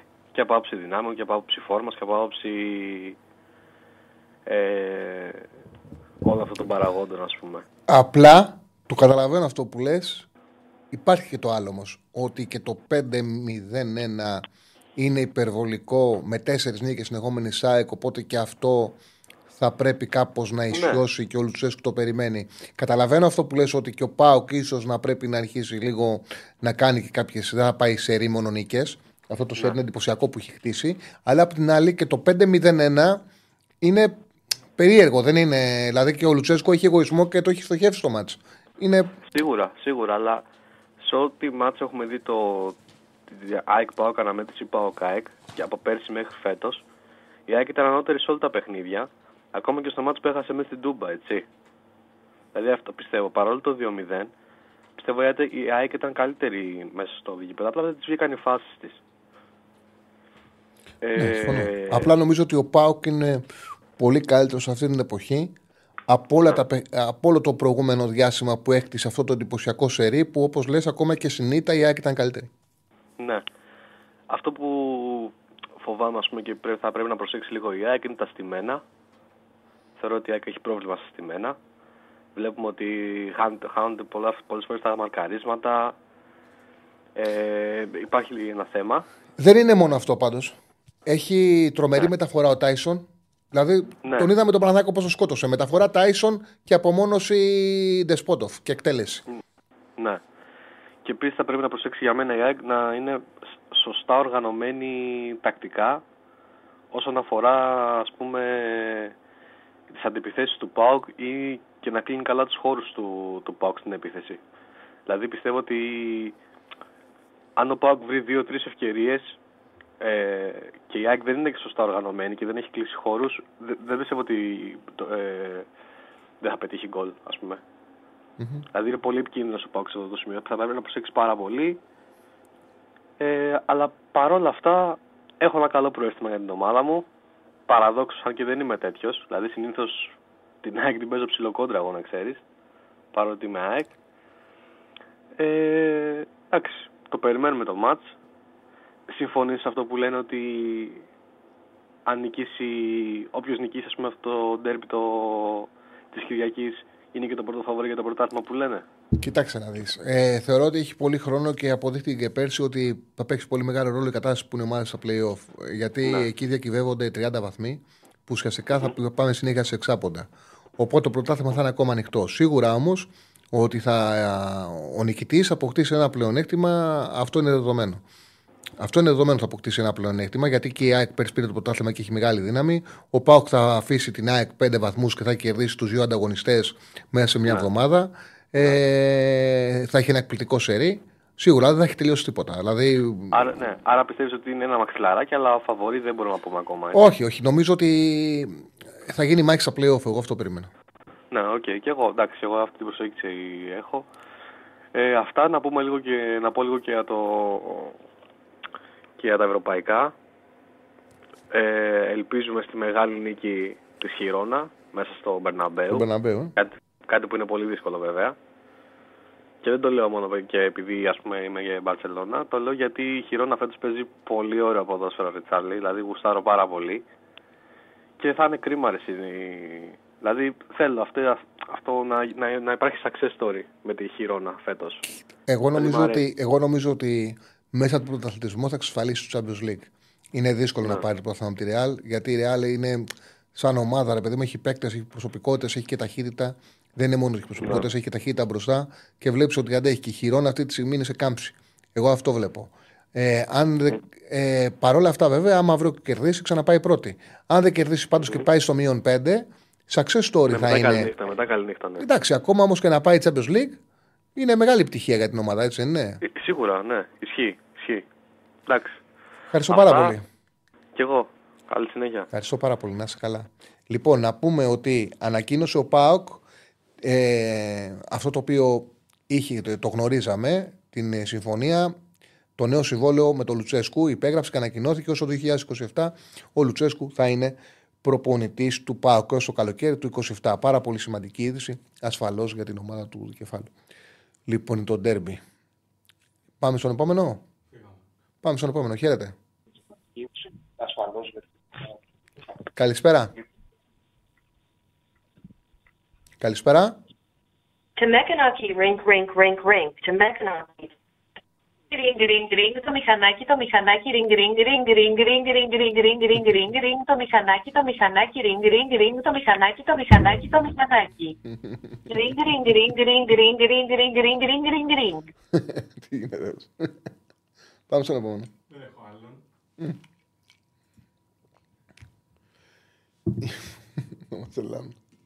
Θα μας ελάνε. 2, 10, 22, 05, 4, 4, 4 το τηλεφωνικό μας κέντρο. Κάλτε βγαίνει στον αέρα. Αυτή τη στιγμή δεν έχουμε άλλον. Πάμε, δείξε το, το Six Course Challenge. Ε, μόλις πήρε ένας. Α, πάμε να το βγάλουμε και αυτόν και μετά. Χαίρετε. Χαίρετε. Καλησπέρα. Τον, τον έχουμε; Καλησπέρα, φίλε. Καλησπέρα. Καλησπέρα. Καλησπέρα, σε ακούμε. Ναι, μ' ακούς; Ναι, ναι. Καλησπέρα, Τσάρλι. Καλησπέρα, φίλε. Ε, Θα ήθελα και εγώ να μιλήσω για τον Ντέμπι. Εγώ από Θεσσαλονίκη πάω και είμαι. Τώρα δεν ξέρω το προηγούμενο το παλικάρι που πήρε τι μάρκα τηλεόραση έχει και βλέπει να μας πει και εμάς να τα βλέπουμε και εμείς έτσι. Ποιο πρόβλημα έχει πίσω ο Πάουκ με την καλύτερη άμυνα στο πρωτάθλημα; Δηλαδή, τι, τι συμπεράσματα είναι αυτά; Δηλαδή, δεν μπορώ να καταλάβω. Όλοι οι προπονητές, τακτικές κτλ. Δεν είναι η κατάσταση αυτή. Α μπούμε να χαρούμε το μάτι και όποιος είναι άξιος σας κερδίσει. Στείνονται- Εντάξει, την άποψή του είναι υπό την ΑΕΚ. Ζήσει υπό την αισιόδοξο, δεν είναι κακό. Ευγενέστατο ήταν. δεν Άλλο είναι είναι άλλο. αισιόδοξος Ούτε και προκάλεσε άλλη- ούτε τίποτα. Και άλλο, δεν είπε. και άλλο ότι, ο- και άλλο ότι ο Πάουκ έχει πίσω προβλήματα. Δηλαδή, αν ο Πάουκ είχε πίσω προβλήματα, τότε οι, οι υπόλοιπες ομάδες που έχουν τόσα αμυντικά προβλήματα, τι θα έλεγε ο φίλος. Δηλαδή, είναι τρελό πράγμα αυτό. Α βουτάμε λίγο τη γλώσσα μας στο μυαλό μας πριν μιλήσουμε. Ευχαριστώ πολύ. Γεια. Ναι, έτσι καλά. Λοιπόν, λοιπόν, κάτσε να δούμε και λίγο το chat γιατί η αλήθεια είναι ότι δεν το έχω, το έχω παραμελήσει σήμερα. Γιατί κοίταζα τις κάρτες και το λένε. Λοιπόν, είμαστε μαζί με τον Στέφανο Συναδεινό, δεν πρέπει να το ξεχνάμε, με την Πέτρια 65. Ε, Επίσης, κάντε like, τα χρειαζόμαστε. Χτες έγινε χαμός. Σήμερα βλέπω ότι έχετε πάει πολύ με φιλικά μας ε, ε, μετά το χθεσινό ρεκόρ που είχαμε. Ε, κάντε like, τα χρειαζόμαστε. Κάντε και subscribe όσοι δεν έχετε κάνει στην εκπομπή. Όπως λέει ο Στέφανος, κάντε και στο Spotify 5 αστέρια. Ε, συγγνώμη. Λοιπόν, τα back λέει ο φίλος είναι το θέμα. Εντάξει, ο Πάουκ είχε πρόβλημα με, την, με το πρεσάρισμα της ΑΕΚ γιατί πήγε ψηλά. Έβγαζε αμυντικά προβλήματα απέναντι στην ΑΕΚ. Ο Πάουκ κυρίως από τα κλεψίματα μπάλας που του έκανε η ΑΕΚ. Τώρα η αλήθεια είναι ότι το τελευταίο διάστημα πραγματικά ο Πάουκ είναι πολύ καλός αμυντικά, δείχνει καλό, δείχνει καλό πρόσωπο. Γενικά είναι πολύ καλός ο Πάουκ, πολύ γρήγορος, έχει μεταφορά μπάλας. Θα δούμε που θα κρυθεί. Η ΑΕΚ με τον Ελίασον και τον Λιβάη Καρσία και τον Κατσίνο από τα αριστερά δεν είναι εύκολα αντιμετωπίσιμη ομάδα. Θα δούμε τι θα γίνει. Στο σενάριο 0-0, στο 60-70, ποιος θα ρισκάρει παραπάνω, λέει ο φίλος ο Πάουκ και η ΑΕΚ. Νομίζω ότι λίγο περισσότερο τη νίκη τη θέλει ο Πάουκ λόγω του ρεκόρ, του αρνητικού που έχει απέναντι στην ΑΕΚ. Δηλαδή, είμαι σίγουρος ότι ο Λουτσέσκου θέλει να πάρει το παιχνίδι, αλλά νομίζω ότι με την ισοπαλία και οι δύο δεν θέλουν να χάσουν. Ε, αυτό πιστεύω. Ότι δεν θα είναι κακό αποτέλεσμα η ισοπαλία για κανέναν από τους δύο. Κα, κακό αποτέλεσμα θα είναι, η- θα είναι η ήττα γιατί θα είναι και πολύ σημαντικό για τον αντίπαλό τους. Πάμε στον επόμενο. Χαίρετε. Το μηχανάκι. νι, νι, νι, Έλα, νι. ρε. Γεια σου, Τσάρλι. Α, νόμιζα ότι ήσουν εσύ πάλι. Μην το... νόμιζα ότι ήταν πάλι το μηχανάκι. Λέω εντάξει, μην την κάνουμε την εκπομπή έτσι. Δεν έχω πρόβλημα. Μ' αρέσει, αλλά όχι συνέχεια. Γεια σου, τι κάνεις; Καλά, φίλο μου. Καλά. Καλά, ετοιμαζόμαστε για το ματσάκι. Ήγγικε η ώρα. Εν τω μεταξύ, Τσάρλι, ειλικρινά και, και εγώ, οκ, το παλικάρι πριν που πήρε, καλά έκανε και πιστεύει ό,τι πιστεύει, αλλά πού το πω, δηλαδή έχουμε, ξεκινήσαμε στην αρχή της σεζόν με τον ε, ΠΑΟΚ που δεν θα τραβήξει φέτος. Ε, δεν είπε Μετά κάτι πήγα- κακό. Ρε. Είπε ότι είμαι, ΑΕΚ- ε, ότι είμαι ΑΕΚ και πιστεύω θα κερδίσει η ομάδα μου και έχει κάποιες αμυντικά αδυναμίες ο Πάου και πιστεύω ότι μπορεί να χτυπήσει και να πάρει την νίκη και είμαι αισιόδοξος. Δεν είπε κάτι κακό μου, ρε. Δεν είπε κάτι κακό. Ούτε προκλητικός ήταν, ούτε μείωσε την, ε, τον Πάου, δεν είπε τίποτα. Εντάξει, δεν έχει δικαίωμα να, να, να πιστεύει ότι μπορεί να κερδίσει η ομάδα του. Εντάξει, δεν παίζει και με την Παρσελόνα. Το είχα πει ξανά ένα exit την άλλη φορά. Δεν, παι- μπα- δεν είναι Μπαρσελόνα, ούτε Ρεάλ στα καλά τη, ούτε ο Πάουκ, ούτε η ΑΕΚ. Ομάδες είναι με αδυναμίες και πλεονεκτήματα πολύ σημαντικά, τα οποία τα λέμε συνέχεια. Όχι, εγώ θέλω, δεν θέλω να πιάσω το παλικάρι συγκεκριμένα. Αυτός καλά είπε- έκανε και είπε ότι είπε. Εγώ θέλω να πιάσω μια γενική εικόνα ότι στην αρχή της σεζόν ε, ε, υπήρχε η εικόνα του ότι δεν θα τραβήξει φέτος ο Πάοκ και ο Πάοκ μετά την ΑΕΚ, ειδικά εκείνο το μάτς που ήταν αποτρόπαιος, έτσι δεν, δεν το συζητώ, αποτρόπαιος ήταν. Ε, δεν και τέταρτος σίγουρα και λοιπά και λοιπά και ο Πάοκ σταδιακά ανέβαινε και ανέβαινε και ανέβαινε και τώρα έχουμε φτάσει σε ένα σημείο να ακούμε ο Πάοκ θα σκάσει, ο Πάοκ που έχει κάνει το μεγαλύτερο rotation, αλλά θα, σκα... α, αλλά Σωστό. θα σκάσει. Πολύ, πολύ σωστό. Πολύ σωστό αυτό. Και το λέω συνέχεια. Ε, πρέπει να το έχουμε στο μυαλό μας ότι ο, που λένε όλοι ότι θα σκάσει ο Πάοκ, αλλά το rotation που κάνει ο Λουτσέσκου είναι πάρα πολύ καλό και το κάνει ε, συστηματικά από το ξεκίνημα. Μα είναι η μόνη ομάδα που δεν έχει επιβαρύνει ούτε έναν παίκτη. Ούτε έναν. Δηλαδή, ο μόνος που μπορούμε να πούμε ότι πήρε λίγο παραπάνω χρόνος συμμετοχής ήταν τον τελευταίο καιρό ο Σάστρε, γιατί έφυγε ο Λίρατζης και ήταν τραυματίσει ο Βιερίνια. Και πήραμε τον Και δεν, Γιονιώτη. βγάζει, και δεν βγάζει θλάσει ο Πάοκ. Δεν βγάζει θλάσει. Εγώ, Ε, αν ο Πάοκ έχει ε, ένα πρόβλημα για μένα, είναι ότι τον Ιανουάριο οι άλλες ομάδες ενισχύθηκαν, ο Πάοκ δεν πήρε τίποτα. Λέω ότι αν του στοιχήσει κάτι στο τέλος Και το γεγονός καμιά φορά παίζει ρόλο το ότι έχει φορμαριστεί τώρα. Δηλαδή δεν είναι απαραίτητο. Δηλαδή, σωστό το ρωτήσω, δεν είναι απαραίτητο ότι θα μείνει φορμαρισμένο μέχρι τέλος. Μπορεί να υπάρχει δεφορμάρισμα. δε- δεφορμάρισμα. Σίγουρα πάντως έχει γίνει πολύ καλό rotation σε αυτό το οποίο το λες και εσύ. Πολύ καλό rotation από τον Λουτσέσκου και υπάρχουν οι προποθέσει να αντέξεις μέχρι το τέλος. Θα δούμε. Επίσης έχει βγει και λίγο, έχει βγει έτσι ε, από τους δημοσιογράφους ότι ο Γιόνι Ότο ετοιμάζεται, θα είναι στην αποστολή με την ΑΕΚ και ετοιμάζεται για να παίξει με τον Παναθηναϊκό στο κύπελο. Ναι, αυτό είναι πιθανό. Δηλαδή ότι θα, ότι θα πάρει το παιχνίδι αυτή την Κυριακή τώρα με την ΑΕΚ ο Σάστρε που είναι πιο έμπειρος μέσα στην ομάδα, στα πλαίσια της ομάδας πιο έμπειρος. Ότι ξέρει καλύτερα το παιχνίδι του ΠΑΟΚ και ε, ο Γιόνι είτε θα μπει σαν αλλαγή με την ΑΕΚ είτε θα παίξει το πρώτο του παιχνίδι με τον Παναθηναϊκό στο κύπελο. Ε, από εκεί και πέρα, εντάξει, καλύτερη άμυνα έχουμε. Καλύτερη Σημαντικό αυτό που λέει ο επίθεση φίλος. έχουμε. Σημαντικό και το λέω γιατί σκεφτείτε και το πρώτο παιχνίδι. Βαρόμετρο εννοείται ένας παίκτης που είναι σε πολύ καλή κατάσταση. Ένας ποδοσφαιριστής που, αν βρει χώρο και χρόνο στην κατοχή του, είναι πάρα πολύ καλός και φτιάχνει το παιχνίδι της ομάδας. Όμως η ΑΕΚ τον πίεση στη Φιλαδέλφια δεν ήταν ο ίδιος που είναι τώρα. Τα λέμε όλα. Αλλά η- την πίεση που του έκανε το δυσκόλεψε πάρα πολύ. Ε, και εκεί πιστεύω θα στοχεύσει πάλι η ΑΕΚ. Είναι πολύ σημαντικό και αυτό το πώς θα λειτουργήσει. Και για ένα σχόλιο που είδα πιο πριν ε, από ένα φίλο που έλεγε ότι αυτό θα ήταν ένα καλό παιχνίδι για τον Μάρκος Αντώνιο. Παιδιά, η ΑΕΚ παίζει σκληρό παιχνίδι. Σαν, σαν ομάδα, δεν το λέω ότι είναι τσεκούρια κλπ. Παίζουν σκληρό παιχνίδι. Παι- Παίζουν παιχνίδι επαφής πάρα πολύ.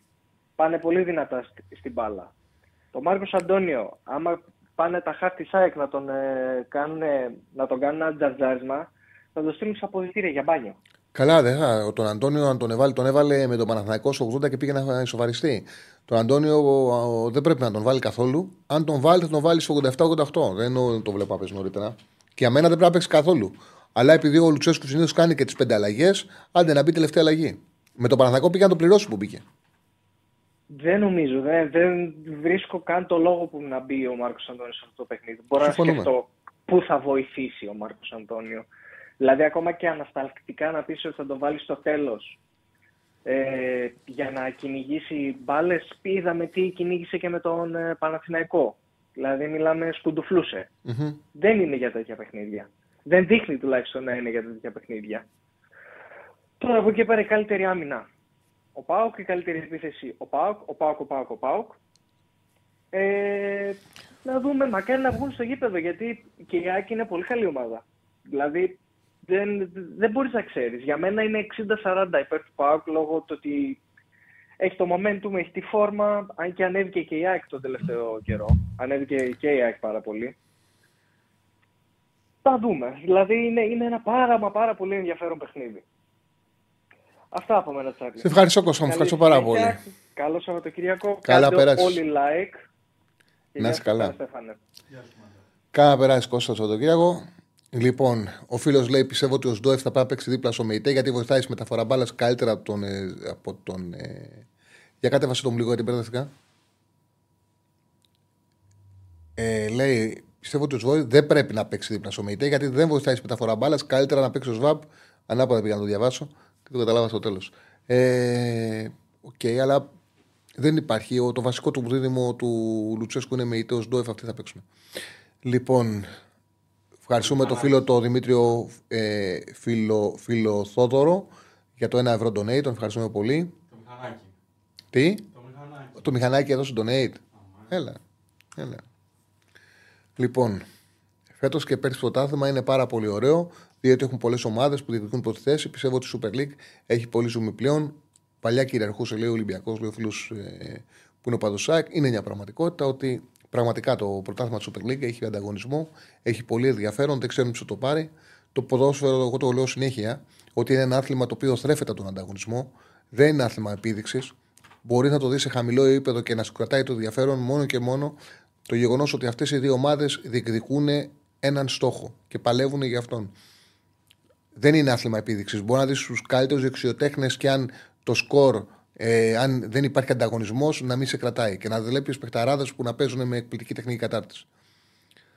Δεσπότο Φιζίφκοβιτ για βασικός. Κοίταξε να δεις, άμα δεν υπήρχε το ντέρμπι με τον Παναθηναϊκό που το πήρε ο Ντεσπότοφ μόνος του, θα ήμουν σίγουρος ότι θα βάλει Ζήφκοβιτς. Γιατί ο Λουτσέσκου του έχει εμπιστοσύνη, είναι δεμένος μαζί του, τον πιστεύει, είναι ηγέτης του, είναι ηγέτης και στα αποδητήρια. Θα ήμουν σίγουρος ότι θα βάλει Ζήφκοβιτ. Αλλά επειδή ο Ντεσπότοφ έδωσε το ντέρμπι το προηγούμενο, δεν μπορεί αυτό ο προπονητή να μην το έχει στο μυαλό του. Ο, Ντεσ- ο Ζήφκοβιτς ήταν και από ένα τραυματισμό. Οπότε, ναι, πιστεύω το πιο πιθανό τώρα να παίξει ο Ντεσπότοφ. Αυτό πιστεύω. Ε, πάμε, α, δεν το ξέρα. Πάμε στον κόσμο. Πάμε στον κόσμο. Χαίρετε. Καλησπέρα. Καλησπέρα. Καλησπέρα. Καλησπέρα, γεια σου Σάρλι, Ορέστημα από Αθήνα. Γεια σου, Ορέστη. Γεια σου, ήθελα να α, πω και εγώ τα δυο σέντ μου όσον αφορά το ντέρμπι τώρα. Ε, Παουτζής είμαι εγώ, να το, σημειώ- να το αναφέρω. Εγώ, η γνώμη μου είναι, η γνώμη, μου, εικάζω βασικά ότι το μάτς αυτό δεν θα λήξει ισόπαλο και αυτό το πιστεύω γιατί ο Λουτζέσκου θα το κυνηγήσει πάρα πολύ το συγκεκριμένο το μάτς γιατί κοιτώντας συνοπτικά όλη τη σεζόν του ΠΑΟΚ το μοναδικό μελανό σημείο του ΠΑΟΚ όλη αυτή τη σεζόν είναι το πρώτο ντέρμπι στο Παπαρίνα.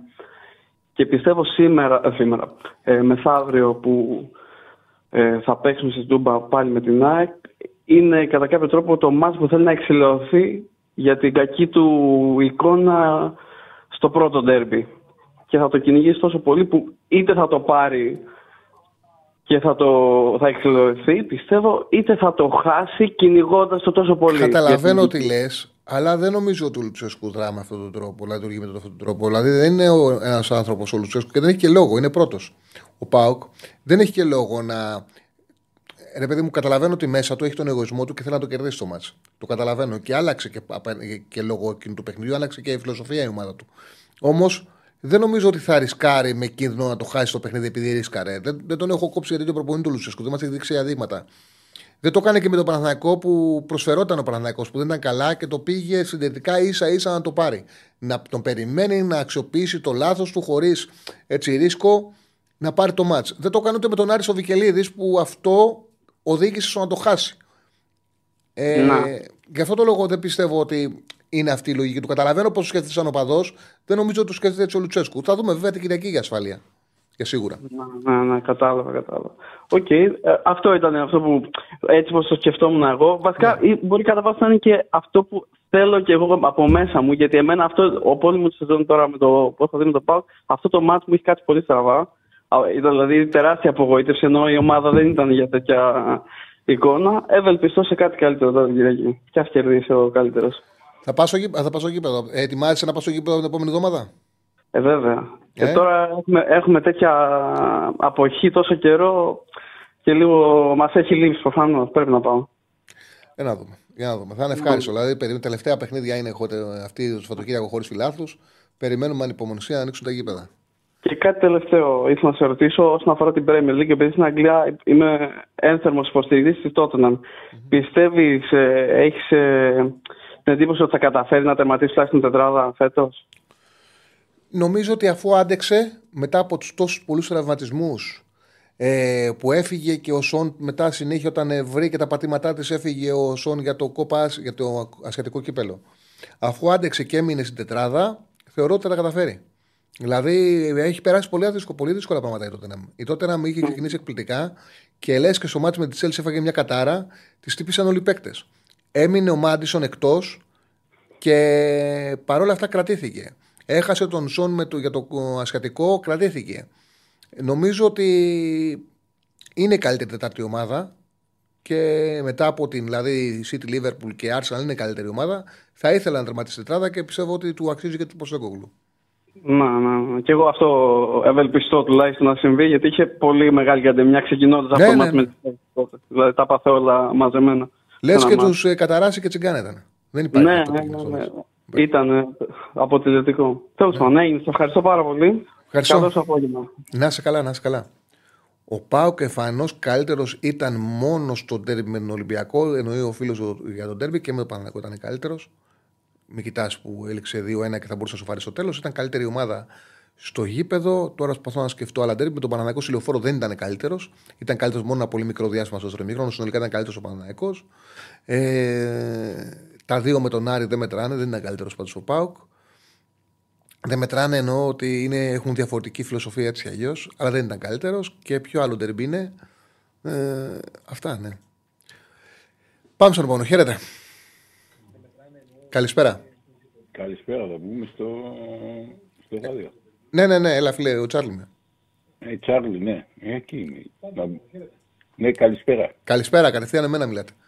Α, καλησπέρα. Γεια σου, φίλε. Τι κάνεις; Μια Σε χαρά. παρακολουθώ με- μέσα από κομμωτινή. Βλέπω, ακούω για το μάτς που λένε για την ΑΕΚ με τον Πάουκ. Άμα το παρακολούθησα με το μάτς όπως ήταν, ε, όπως ήταν στον πρώτο γύρο, δεν, ε, δεν έπαιξε καλά ο Πάουκ, αλλά ξέρεις για ποιο λόγο έχασε και το ένα το μάτς και με τον Άρη και με την ΑΕΚ.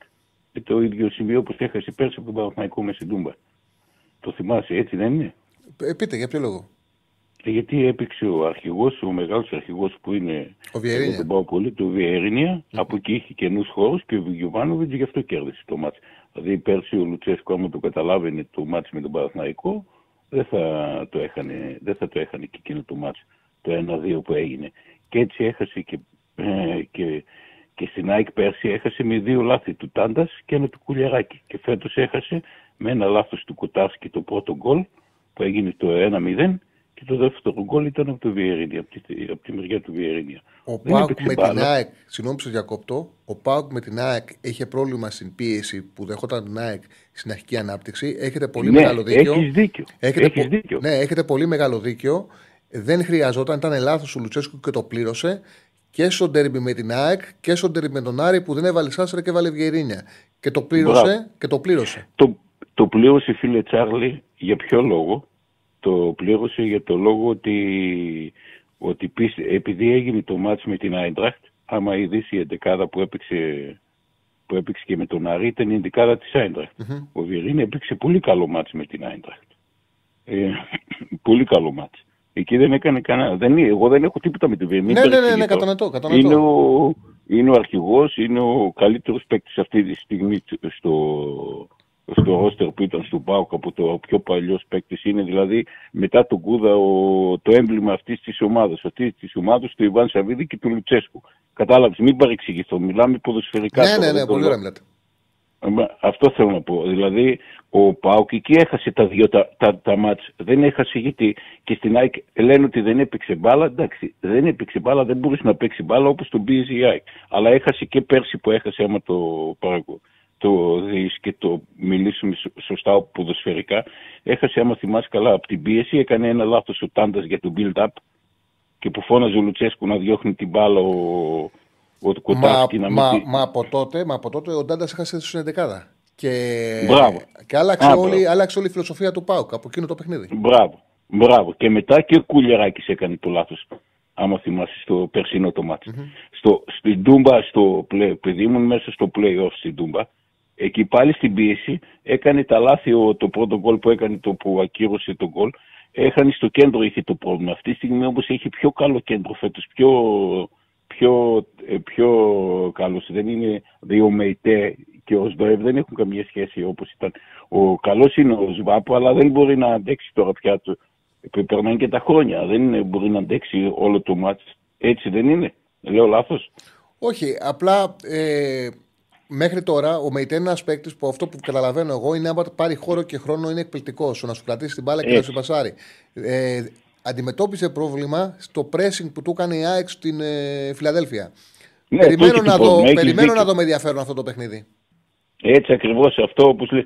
Και οι ΑΕΚ όπως λες τις κάνουν και φάσεις στην άμυνα. Δεν είναι αυτή, δεν ξέρω το, αυτό πέρσι το κάλυπτε, δεν ξέρω φέτος πώς φαίνεται. Δηλαδή δεν το λέει κανένας. Ε, ε, έχει πρόβλημα στην άμυνα. Τις κάνουν όλες οι ομάδες φάσεις στην ΑΕΚ. Γιατί το παρακολουθώ όλες τις ομάδες. Παρόλο που είμαι πάω, παρακολουθώ όλες τις ομάδες. Έτσι δεν είναι.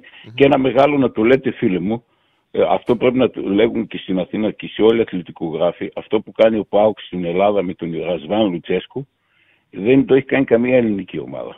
Και αυτό πρέπει να κάνει. Δεν πρέπει να αλλάζουν τους προπονητέ σε τα μπουκάμισα στην Ελλάδα. Συμφωνείς; Συμφωνώ απόλυτα, αλλά για να Δηλαδή- στηρίξει τον προπονητής σου πρέπει και το όνομά του και ο τρόπος δουλειά του να σου επιτρέπουν να τον στηρίξει. Δηλαδή, είναι πολύ σημαντικό για τον Πάουκ που έχει το Λουτσέσκου που δίνει αυτή Φίλε, την ασφάλεια επειδή εγώ- ότι αξίζει να επειδή πάρει εγώ- χρόνο. και ξέρεις ότι, το ξέρεις γιατί είσαι χρόνια αθλητικογράφος, τον Λουτσέσκου, το ξέρεις ότι όταν τον, τον πήρες στον πάγκο δεν τον ήθελε κανένας. Το ξέρεις.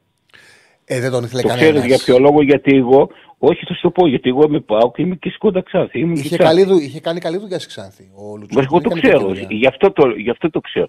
Επειδή τον ήθελε, τε- δεν τον πήρε ο Ολυμπιακός τελευταία στιγμή. Δεν Ναι. κάτι χάλασε η δουλειά και δεν τον πήρε. Και ευτυχώς που δεν τον πήρε ο Ολυμπιακός. Και τώρα και ευτυχώς πάλι που δεν τον πήρε και ο Μιλισανίδη. Κατάλαβες τι θέλω να πω.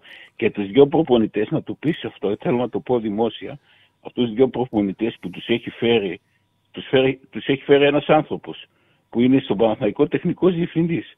Και θα ήταν και στη- στον Πάοκ δίπλα του Λουτσέσκου. Ξέρεις το όνομά του. Ο Παδημητρίου. Πόσα, ε, ναι, πόσα αυτός έχει φέρει και τον Λουτσέσκου στην Ξάνθη και τον ε, Αλμέιδα στην, στην ΑΕΚ. Πώς αυτός ο προπονητής δεν ρωτήθηκε για τον το Φατίχ Τερέμ, δεν ξέρω. Ε, Δηλαδή αυτό δεν μπορεί να μου το πει κανένα. Εντάξει, δεν μπορούσε να πει κανένας όχι για τον Φατίχ Τερίμ. Με το που Ε, ναι. ακούσω- με το που ακούσω όνομα του Φατίχ Τερίμ, ναι, λες, θα έλεγε ο Παδημητρίου. Κατάλαβες δεν τι τον θέλω να πω, Τ- Ναι, Τσάρλι, εντάξει. κατάλαβες. Όταν έχεις Δηλαδή δυνατότητα αυτό- να φέρεις το Φατίχ Τερίμ και θες το πρωτάθλημα, τον φέρνεις. Ε, από τη στιγμή που έχεις επιλέξει να διώξει ο Γιωβάνοβιτ, έτσι είναι άλλο πράγμα αυτό. Αυτό που Ναι, ήθελα- αυτό έχεις δίκιο σε αυτό που λες, ναι. Ε, Γιατί λέω αυτούς τους δύο προπονητές αυτή τη στιγμή που στον ΠΑΟΚ και στην ΑΕΚ τις έχει φέρει ο Παπαδημητρίου. Επειδή κάνουμε ωραία κουβέντα και είπατε για το ξεκίνημα του Λουτσέσκου, θυμάσαι, σίγουρα θυμάσαι ότι στο Και στην ξεκίνημα. Ξάνθη κάναμε, εμείς συνευριάζαμε. Είχε, άμα θυμάσαι τον Πρίτα, τον Πρίτα το θυμάσαι, Ναι, που πώς έπαιζε δεν. στη, στην Ξάνθη. Ε, Τον έβαζε και όλοι οι φίλαθοι της Ξάνθη νευρίαζαν γιατί τον έβαζε, όπως Ναι. κάνει και στον Πα. Ευχαριστώ πάρα πολύ. Τίποτα και εγώ χάρηκα πολύ. Να είσαι Καλή- καλά. καλή- Να είσαι καλά.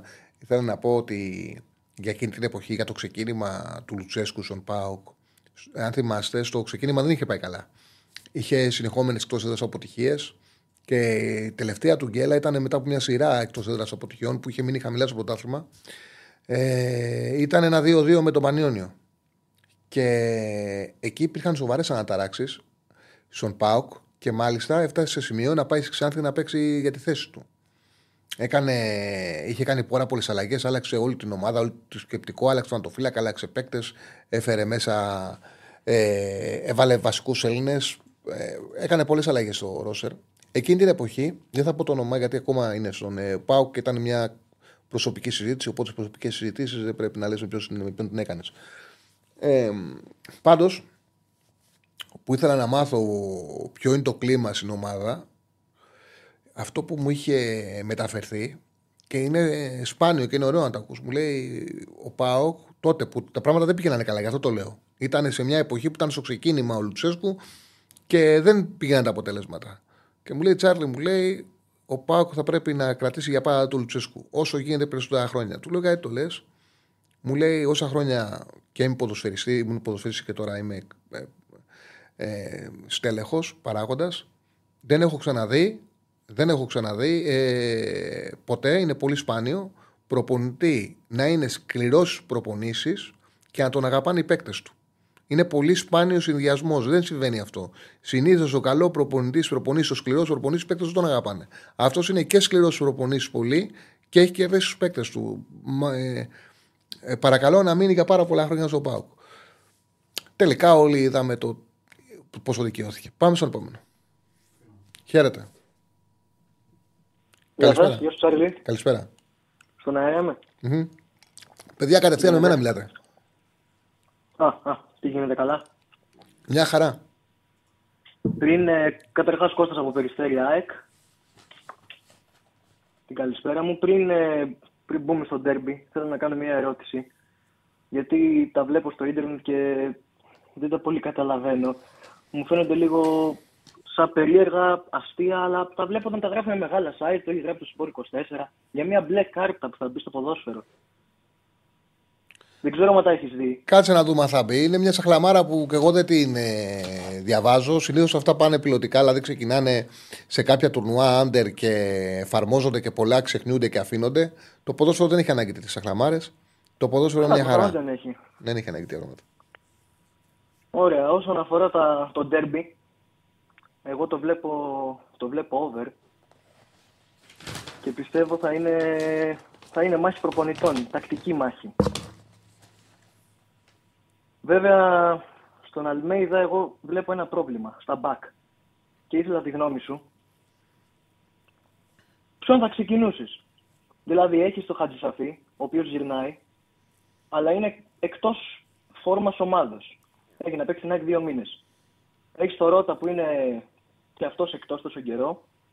Το Σιντιμπέ που είναι επίσης εκτός. Και τον Πίλιο που είναι άπειρος. Έχει πρόβλημα σάκρα η ΑΕΚ. Η ΑΕΚ έχει μεγάλο πρόβλημα σάκρα. Μεγάλο πρόβλημα. Ε, θα έπρεπε να το έχει λύσει. Δεν το έχει λύσει. Ε, Νομίζω ότι κάποια στιγμή, εκτός ο Αλμίδα ξέρει καλύτερα, αλλά για να αξιολογηθεί σοβαρά ο Πίλιο θα πρέπει να πάρει σημαντικό παιχνίδι. Δεν μπορεί να αξιολογηθεί ένας παίκτης με σοβαρά αν παίζει μόνο με τα εύκολα. Μόνο στα εύκολα. Δεν γίνεται. Για να τον αξιολογήσει Ναι, απλώς- σοβαρά, πρέπει να του δώσεις κάποια μεγάλα παιχνίδια και να δει ο ποδοσφαιριστής μπορείς ή δεν μπορεί.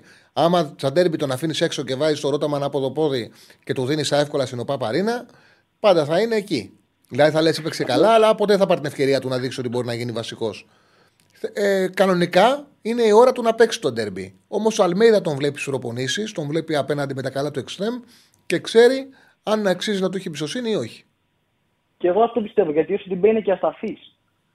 Δηλαδή έχει ποιότητα. Αλλά είναι μάτς που δεν βλέπετε και είναι μάτς που κάνει πολύ καλό. Το κακό με το πολύ Σιντιμπέ καλή είναι, απόδοση. το κακό με το Σιντιμπέ είναι άλλο. Δεν είναι μάτς που δεν βλέπετε και μάτς που έχει κακή απόδοση. Είναι ότι στον ίδιο παιχνίδι, στο ίδιο παιχνίδι μπορεί να σου κάνει μια ενέργεια και να πεις ενέργεια μου. Το εδώ ε, έχει βιογραφικό έπαιζε Εθνική Γαλλίας, έχει αποκλείσει με τη Μονακό την, ε, τη City και, έχει, και ήταν πρωταγωνιστής. Έχει τρομερό βιογραφικό. Αυτός είναι. Τώρα θα ανέβει. Και μετά από πέντε λεπτά να του έρθει η μπάλα και να κάνει κοντρόλ και η μπάλα να πάει στον αντίπαλο να τον βγάλει αντεπίθεση. Και να φας γκολ. Ναι, είναι ρε παιδί μου στο ίδιο παιχνίδι. Δεν χρειάζεται να περιμένεις match match. Εκεί που θα σου κάνει το καλύτερο και θα είναι ενέργεια υψηλού επίπεδου, δηλαδή νομίζεις ότι βλέπεις back πραγματικά ε, σύγχρονου Παίχτη top. ποδοσφαίρου. Ναι, στο ίδιο ακριβώς παιχνίδι, μετά από 10 λεπτά αυτό που θα σου κάνει, λες τι είναι αυτός. Δεν γίνεται, δεν γίνεται αυτό που κάνει. Ναι, αυτό, αυτό γιατί συμβαίνει. Είναι έλλειψη συγκέντρωσης. Δεν ξέρω. Είναι Δεν ξέρω. η- λόγω ηλικίας. Δεν έχεις την αντοχή πια να μένεις συγκεντρωμένος όλο το μάτς. Φαίνεται ότι είναι και χαρακτηριστικό του. Γιατί το είναι κάτι το επαναλα- που επαναλαμβάνεται. Από παλιά. Επαναλαμβάνεται αυτό λέω. Είναι κάτι το οποίο στην Ελλάδα επαναλαμβάνεται. Α, στην Ελλάδα. Ναι. Ναι. Ε, να σου κάνω και μία ακόμα ερώτηση. Για Μπρινιόλη και ΑΕΚ τι γίνεται; Ε, κοίταξε να δεις, άμα δεν ήταν να είχαν κλείσει, θα είχε βρει η ομάδα ο Μπρινιόλη και, και θα είχε φύγει. Από το, Για- από το Γενάρη. είναι. ε, γιατί ο Παναθηναϊκός του ξεκαθάρισε, του είπε ότι επειδή καταλαβαίνουν και πιστεύουν ότι έχει κλείσει στην ΑΕΚ, του είπαν στον Παναθηναϊκό ότι. Είσαι Ε, εκτός. ότι ναι, δεν είσαι εκτός. Και άμα μας φέρεις οποιαδήποτε πρόταση για να σε πουλήσουμε από τώρα, θα τη δεχτούμε. Ε, για, να μην του φέρνει, για να μην φέρνει ο Μπρινιόλη οποιαδήποτε πρόταση, πάει να πει ότι έχει συμφωνήσει Άρα με ελληνική θέλει μια ομάδα. ΑΕΚ. Ε, γιατί έχει συμφωνήσει με ελληνική ομάδα. Γιατί και 200-205 χιλιάρικα τυπικά θα τον δίνανε. Του είπανε, φέρει μας πρόταση. Το μόνο που παρουσίασε ήταν μια πρόταση δανεισμού από τη Γρανάδα μέχρι το καλοκαίρι. Δηλαδή να τον επιβραβεύσει Για ο να πάει Παναθηναϊκός, μετά στην ΑΕΚ. να τον πάει και με παιχνίδια, ναι. Ωραία. Να σε ρωτήσω ένα τελευταίο για Ευρώπη θέλω. Γιατί είμαι και φίλος της Ρεάλ. Μμμ. Τη μεταγραφή του Εμπαπέ. Καταρχάς την πιστεύεις, γιατί εγώ πλέον δεν τα πιστεύω πολύ. Ε, θα δηλαδή, πάει. εγώ άμα δεν το δω, άμα δεν το δω να φοράει τη φανέλα, δεν το, δεν το πιστεύω. Ε, αυτό που λένε όλοι είναι ότι θα πάει, ότι έχει τελειώσει. Ότι έχει συμφωνήσει. Ε, Παντού γράφεται, παντού λέγεται. Νομίζω ότι θα ανακοινωθεί κιόλας. Εντάξει, πρέπει να το δούμε κιόλας, αλλά όλα δείχνουν ότι θα πάει στη Ρεάλ. Και ακόμα και ο τρόπος που άλλαξε ο Αντσελότη και αποφάσισε να μείνει στη Ρεάλ και να μην πάει στη Βραζιλία. Δηλαδή όλα δείχνουν ότι θα πάει. Ναι, παιχταράς είναι. Είναι top. Είναι, Ε, δεν μπορούμε να κρίνουμε. Ο, ο Παπέ δεν είναι παιχταράς, είναι ένα φαινόμενο. Δεν είναι, δεν είναι απλός παιχταράς. είναι, είναι ένα φαινόμενο. Ναι. Στα αποδητήρια δεν ενδέχεται να δημιουργήσει πρόβλημα. Ε, Εντάξει, τι να κάνει, δεν θα πάρεις ο παιχταρά για να μην σου κάνει πρόβλημα στα αποδητήρια. Και η Ρεάλ είναι ένας τεράστιος Ναι, σύλλογο. αλλά τα αποδητήρια που έχει τώρα η Real είναι καταπληκτικά. Δεν μπορείς να μην πάρεις ωραία τον, ε, τον Εμπάπε. Δεν μπορεί να τον πάρεις. Να μην τον πάρεις, αν μπορείς να τον πάρεις. Εδώ μπορεί να πεις κιόλας ότι παίζει στον χώρο του, του Βινίσιους που ο Βινίσιους είναι απίθανος. Όμως, άμα μπορείς να πάρεις τον Εμπαπέ, δεν μπορεί να μην τον πάρεις. Εγώ δεν θα ήθελα τον Εμπαπέ να φάει τη θέση του Vinicius. Άμα ερχόταν θα τον ήθελα για κορυφή. Το θέμα ε, στη Ρεάλ ταιριάζει κορυφή. Τώρα θα τα, θα τα βρουν και θα το λύσουν ε, γιατί ο Αντσιλότη θα τους διαχειριστεί που ξέρει να τους διαχειρίζεται. Δεν είναι τυχαίος και έχει διαχειριστεί πολλούς. Δεν είναι ο πρώτος Εμπαπέ που θα διαχειριστεί. Πάρα πολλούς. Πάρα Ναι. πολλούς και από τη Μίλαν και. Και με τεράστια επιτυχία. Δεν είναι ο πρώτος που θα τον διαχειριστεί. Ε, το θέμα με τον Επαπέ είναι ότι μέχρι στιγμής δεν του αρέσει να παίζει στην κορφή της επίθεσης. Θέλει να παίζει αριστερά. Τώρα στη Ρεάλ φαντάζομαι ότι, α- ότι πάει σε πολύ μεγαλύτερο κλαμπ, πάει σε ένα, μια ομάδα όπου έχουν φορέσει ανάλογοι ποδοσφαιριστές με τον Εμπαπέ τη φανέλα τους. Άλλο πράγμα να στη Παρή και, να, και άλλο πράγμα να πηγαίνει στη Ρεάλ. Είναι με τον Αντσελότη. Άλλο πράγμα να τσακμώνεσαι με τον Γκαλτιέ και να λες στον Γκαλτιέ, Εγώ δεν παίζω σεντερφόρ, βάλε με αριστερά. Και άλλο πράγμα να έχεις να το κάνεις αυτό με τον Αντσελότη. Είναι τελείως διαφορετικό. Ε, πιστεύω ότι δεν θα έχουν πρόβλημα και ότι θα συνεχίσει έτσι. Ο, θα δούμε στο ένα κορυφαίο σύλλογο έναν τεράστιο παίκτη, ένα κορυφαίο παίκτη. Και για να, για να αποδέχεται πλέον την πρόταση της Ρεάλ, πιστεύεις αποδέχεται και αυτή τη, το συμβιβασμό στους ρόλους. Ότι δεν μπορεί να είναι το, το χαϊδεμένο παιδί της ομάδας, όπως είναι στην Παρί. Κοίταξε να δεις, ο νούμερο ένα θα είναι, αλλά OK, okay, θα είναι. Ο νούμερο ένα εξαρτάται ναι. και από το πώς θα παίζει. Γιατί Εντάξει. και ο Μπέλιγχαμ φέτος. Τι θα παίξει, άσχημα. Τι θα παίξει, άσχημα. Δεν κράτη, δεν σταματιέται το Και εγώ θεωρώ Δεν σταματιέται το Επαπέ. Ανοίγει την μπάλα, δεν σταματιέται. Ο Σταρ θα είναι αυτός που θα Και όλοι μαζί. Η Ρεάλ είναι και φανέλα τέτοια. Και ταιριάζουν κιόλα με τον Μπέλιχαμ, ταιριάζουν πάρα πολύ. Ναι, θα παίξουν ωραίο ποδόσφαιρο χώρο, τα Τη Ρεάλ θα χαίρεσαι αν τη βλέπεις. Ανεξάρτητα τι θα πάρει. Είναι σαν να φτιάχνει τους καινούριου γκαλάκτικου. Ναι. Ε, οι γκαλάκτικου ήταν διαφορετικά γιατί ήταν επέκταση στους ίδιους ρόλους. Δηλαδή είχε πάρει τον Φίγκο και τον Μπέκαμ και λέγε ο Κεϊρό παίξε Μπέκαμ πίσω τον Φίγκο. Τώρα θα είναι διαφορετικά. Μπορούν, μπορούν εύκολα να παίξουν αριστερά ο Βινίσιος Σεντερφόρο, ο Παπέ και πίσω τους ο Μπέλιχαμ. Μπορούν να παίξουν. Ναι. Θα δούμε. θα δούμε. Ευχαριστώ. Να είσαι καλά, φίλο μου. Πάμε στον επόμενο. Καλησπέρα. Έλα, Καρλή, τι γίνεται; Καλά, μια χαρά. Χαίρομαι. Να σε ρωτήσω. Παναθηναϊκός είμαι, εγώ πήρα και χθες ε, με, με τους Χούλγκαν είχα πάρει. Λοιπόν, έχω ε, φτιάξει μια λίστα ουσιαστικά τώρα γιατί παίζω λίγο football manager. Ναι. Καταλαβαίνεις και τέτοιο. Λοιπόν, θέλω να μου πεις από το τωρινό ρόστερ του Παναθηναϊκού, από αυτούς που λήγουν, ποιους θα κράταγες το συμβόλαιο και από αυτούς που ήδη έχουμε, ποιους θα, θα κράταγες ή θα έδιωχνες. Λοιπόν, έχω στη λίστα μου ο Χουάνκαρ, ας πούμε. Ε, δεν χρειάζεται. Θα, θα προσπαθήσω να πάρει το λιμιό Παναναναϊκό. Αυτός είναι ο στόχος. Το λιμιό; Ναι, ναι. Το λιμιό λέω, τον ε, Γιανούλη, συγγνώμη. Α, το Γιανούλη, ωραία. Ναι, ναι. Ε, αυτό το, το καινούριο, το Βίτερ Ουγκό. Τι σου φαίνεται, αυτό μου φαίνεται δηλαδή με στατιστικά manager έχει acceleration 5 και pace 8. Mm-hmm. Ε, Καταλαβαίνεις, λέω, είναι πάρα πολύ αργός. Δεν είναι τόσο αργός στην πραγματικότητα, δεν είναι αράο, αλλά δεν είναι για τόσο χαμηλά. Πάντως με αυτά τα νούμερα τον διώχνεις. Ναι. Εμένα αργό, δεν μου γεμίζει το μάτι. Αργό αμυντικό δεν θες, το διώχνεις. Παίρνεις άλλον ναι, δεν το θέλω. Δεν το θέλω. Όπως το Ακαϊντίν μου φαίνεται λίγο πολύ αργός κι αυτός. Τον διώχνεις. Ναι, γιατί βάει τον κρατάω εγώ προσωπικά. Ε, έχει κάνει καλό δίδυμα. Αφουσμί Μαξίμοβιτς έχεις; Μα δεν είναι μόνο αυτό. Γιατί βάει κιόλας ε, Τσάρλι, να σου θυμίσω. Έχει παίξει και σε μεγάλες ομάδες. Δηλαδή οι παραστάσεις του είναι και η ηλικία του είναι καταπληκτική. Έχει παίξει σαν πολύ κακός για μεγάλο χρονικό διάστημα. Πολύ κακός για μεγάλο διάστημα. Τώρα με τον Αράου έχει δέσει καλά σαν δεξιστόπερ. Του, νομίζω ότι μπορεί να παραμείνει.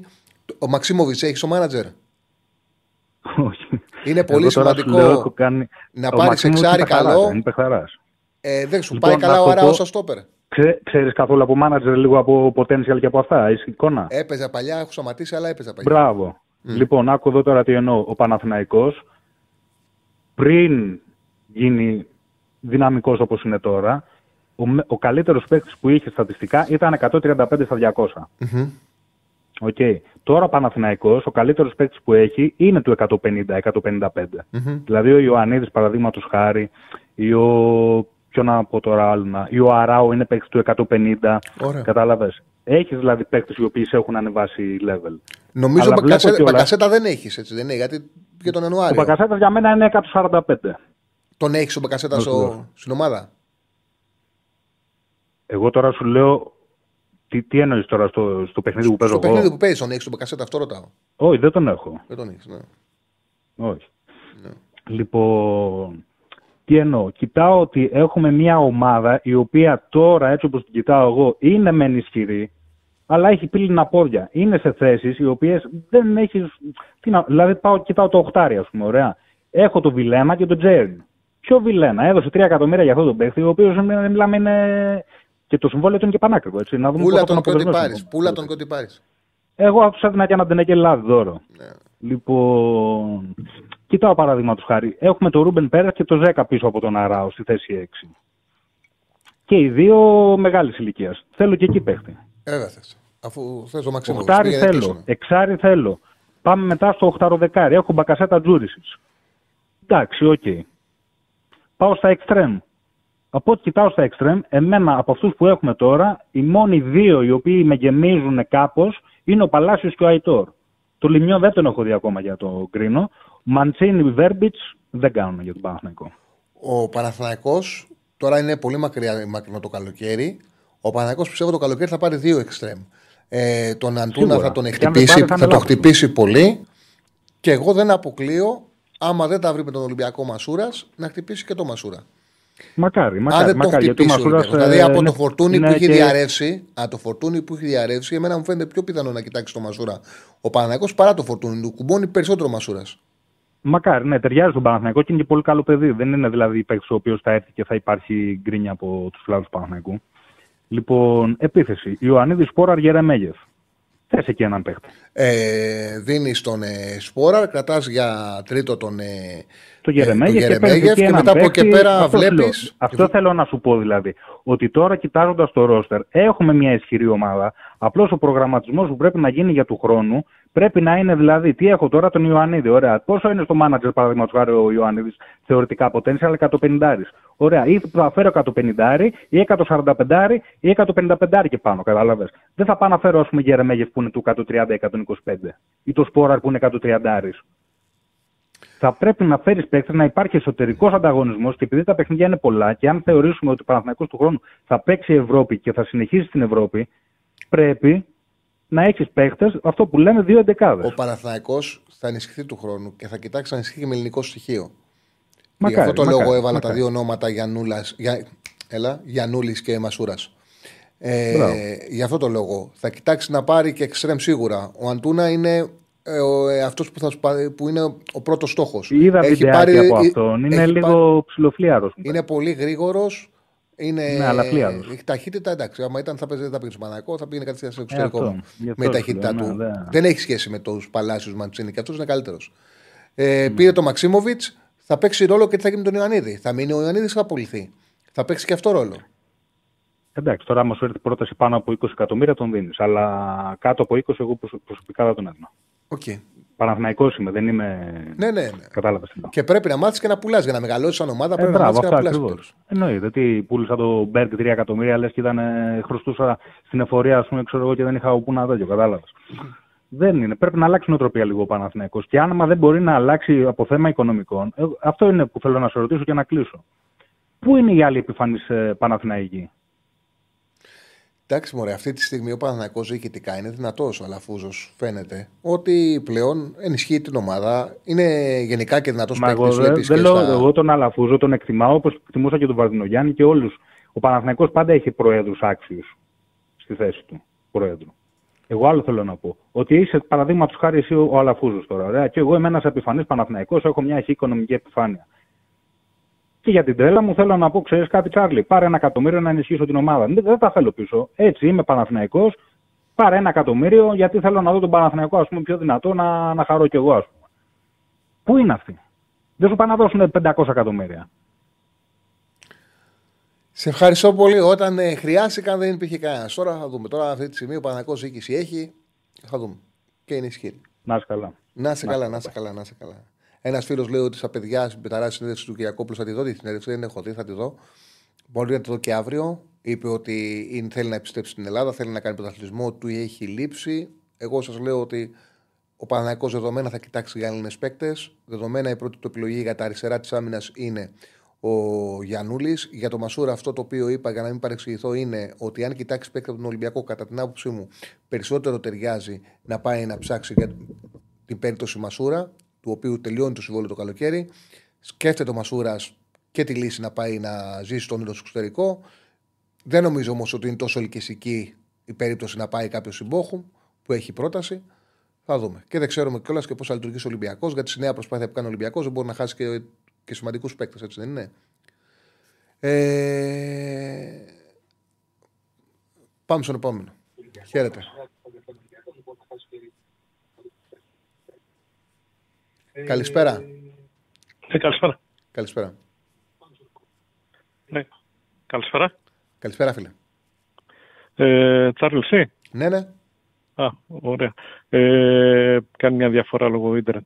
Ε, Φίλιππος από Κοζάνη τηλεφωνώ. Θα μαζί σου ότι το θέμα, το, καταρχήν το τέρμπι είναι αμφίροπο, οι ομάδες είναι εξίσου δυνατές.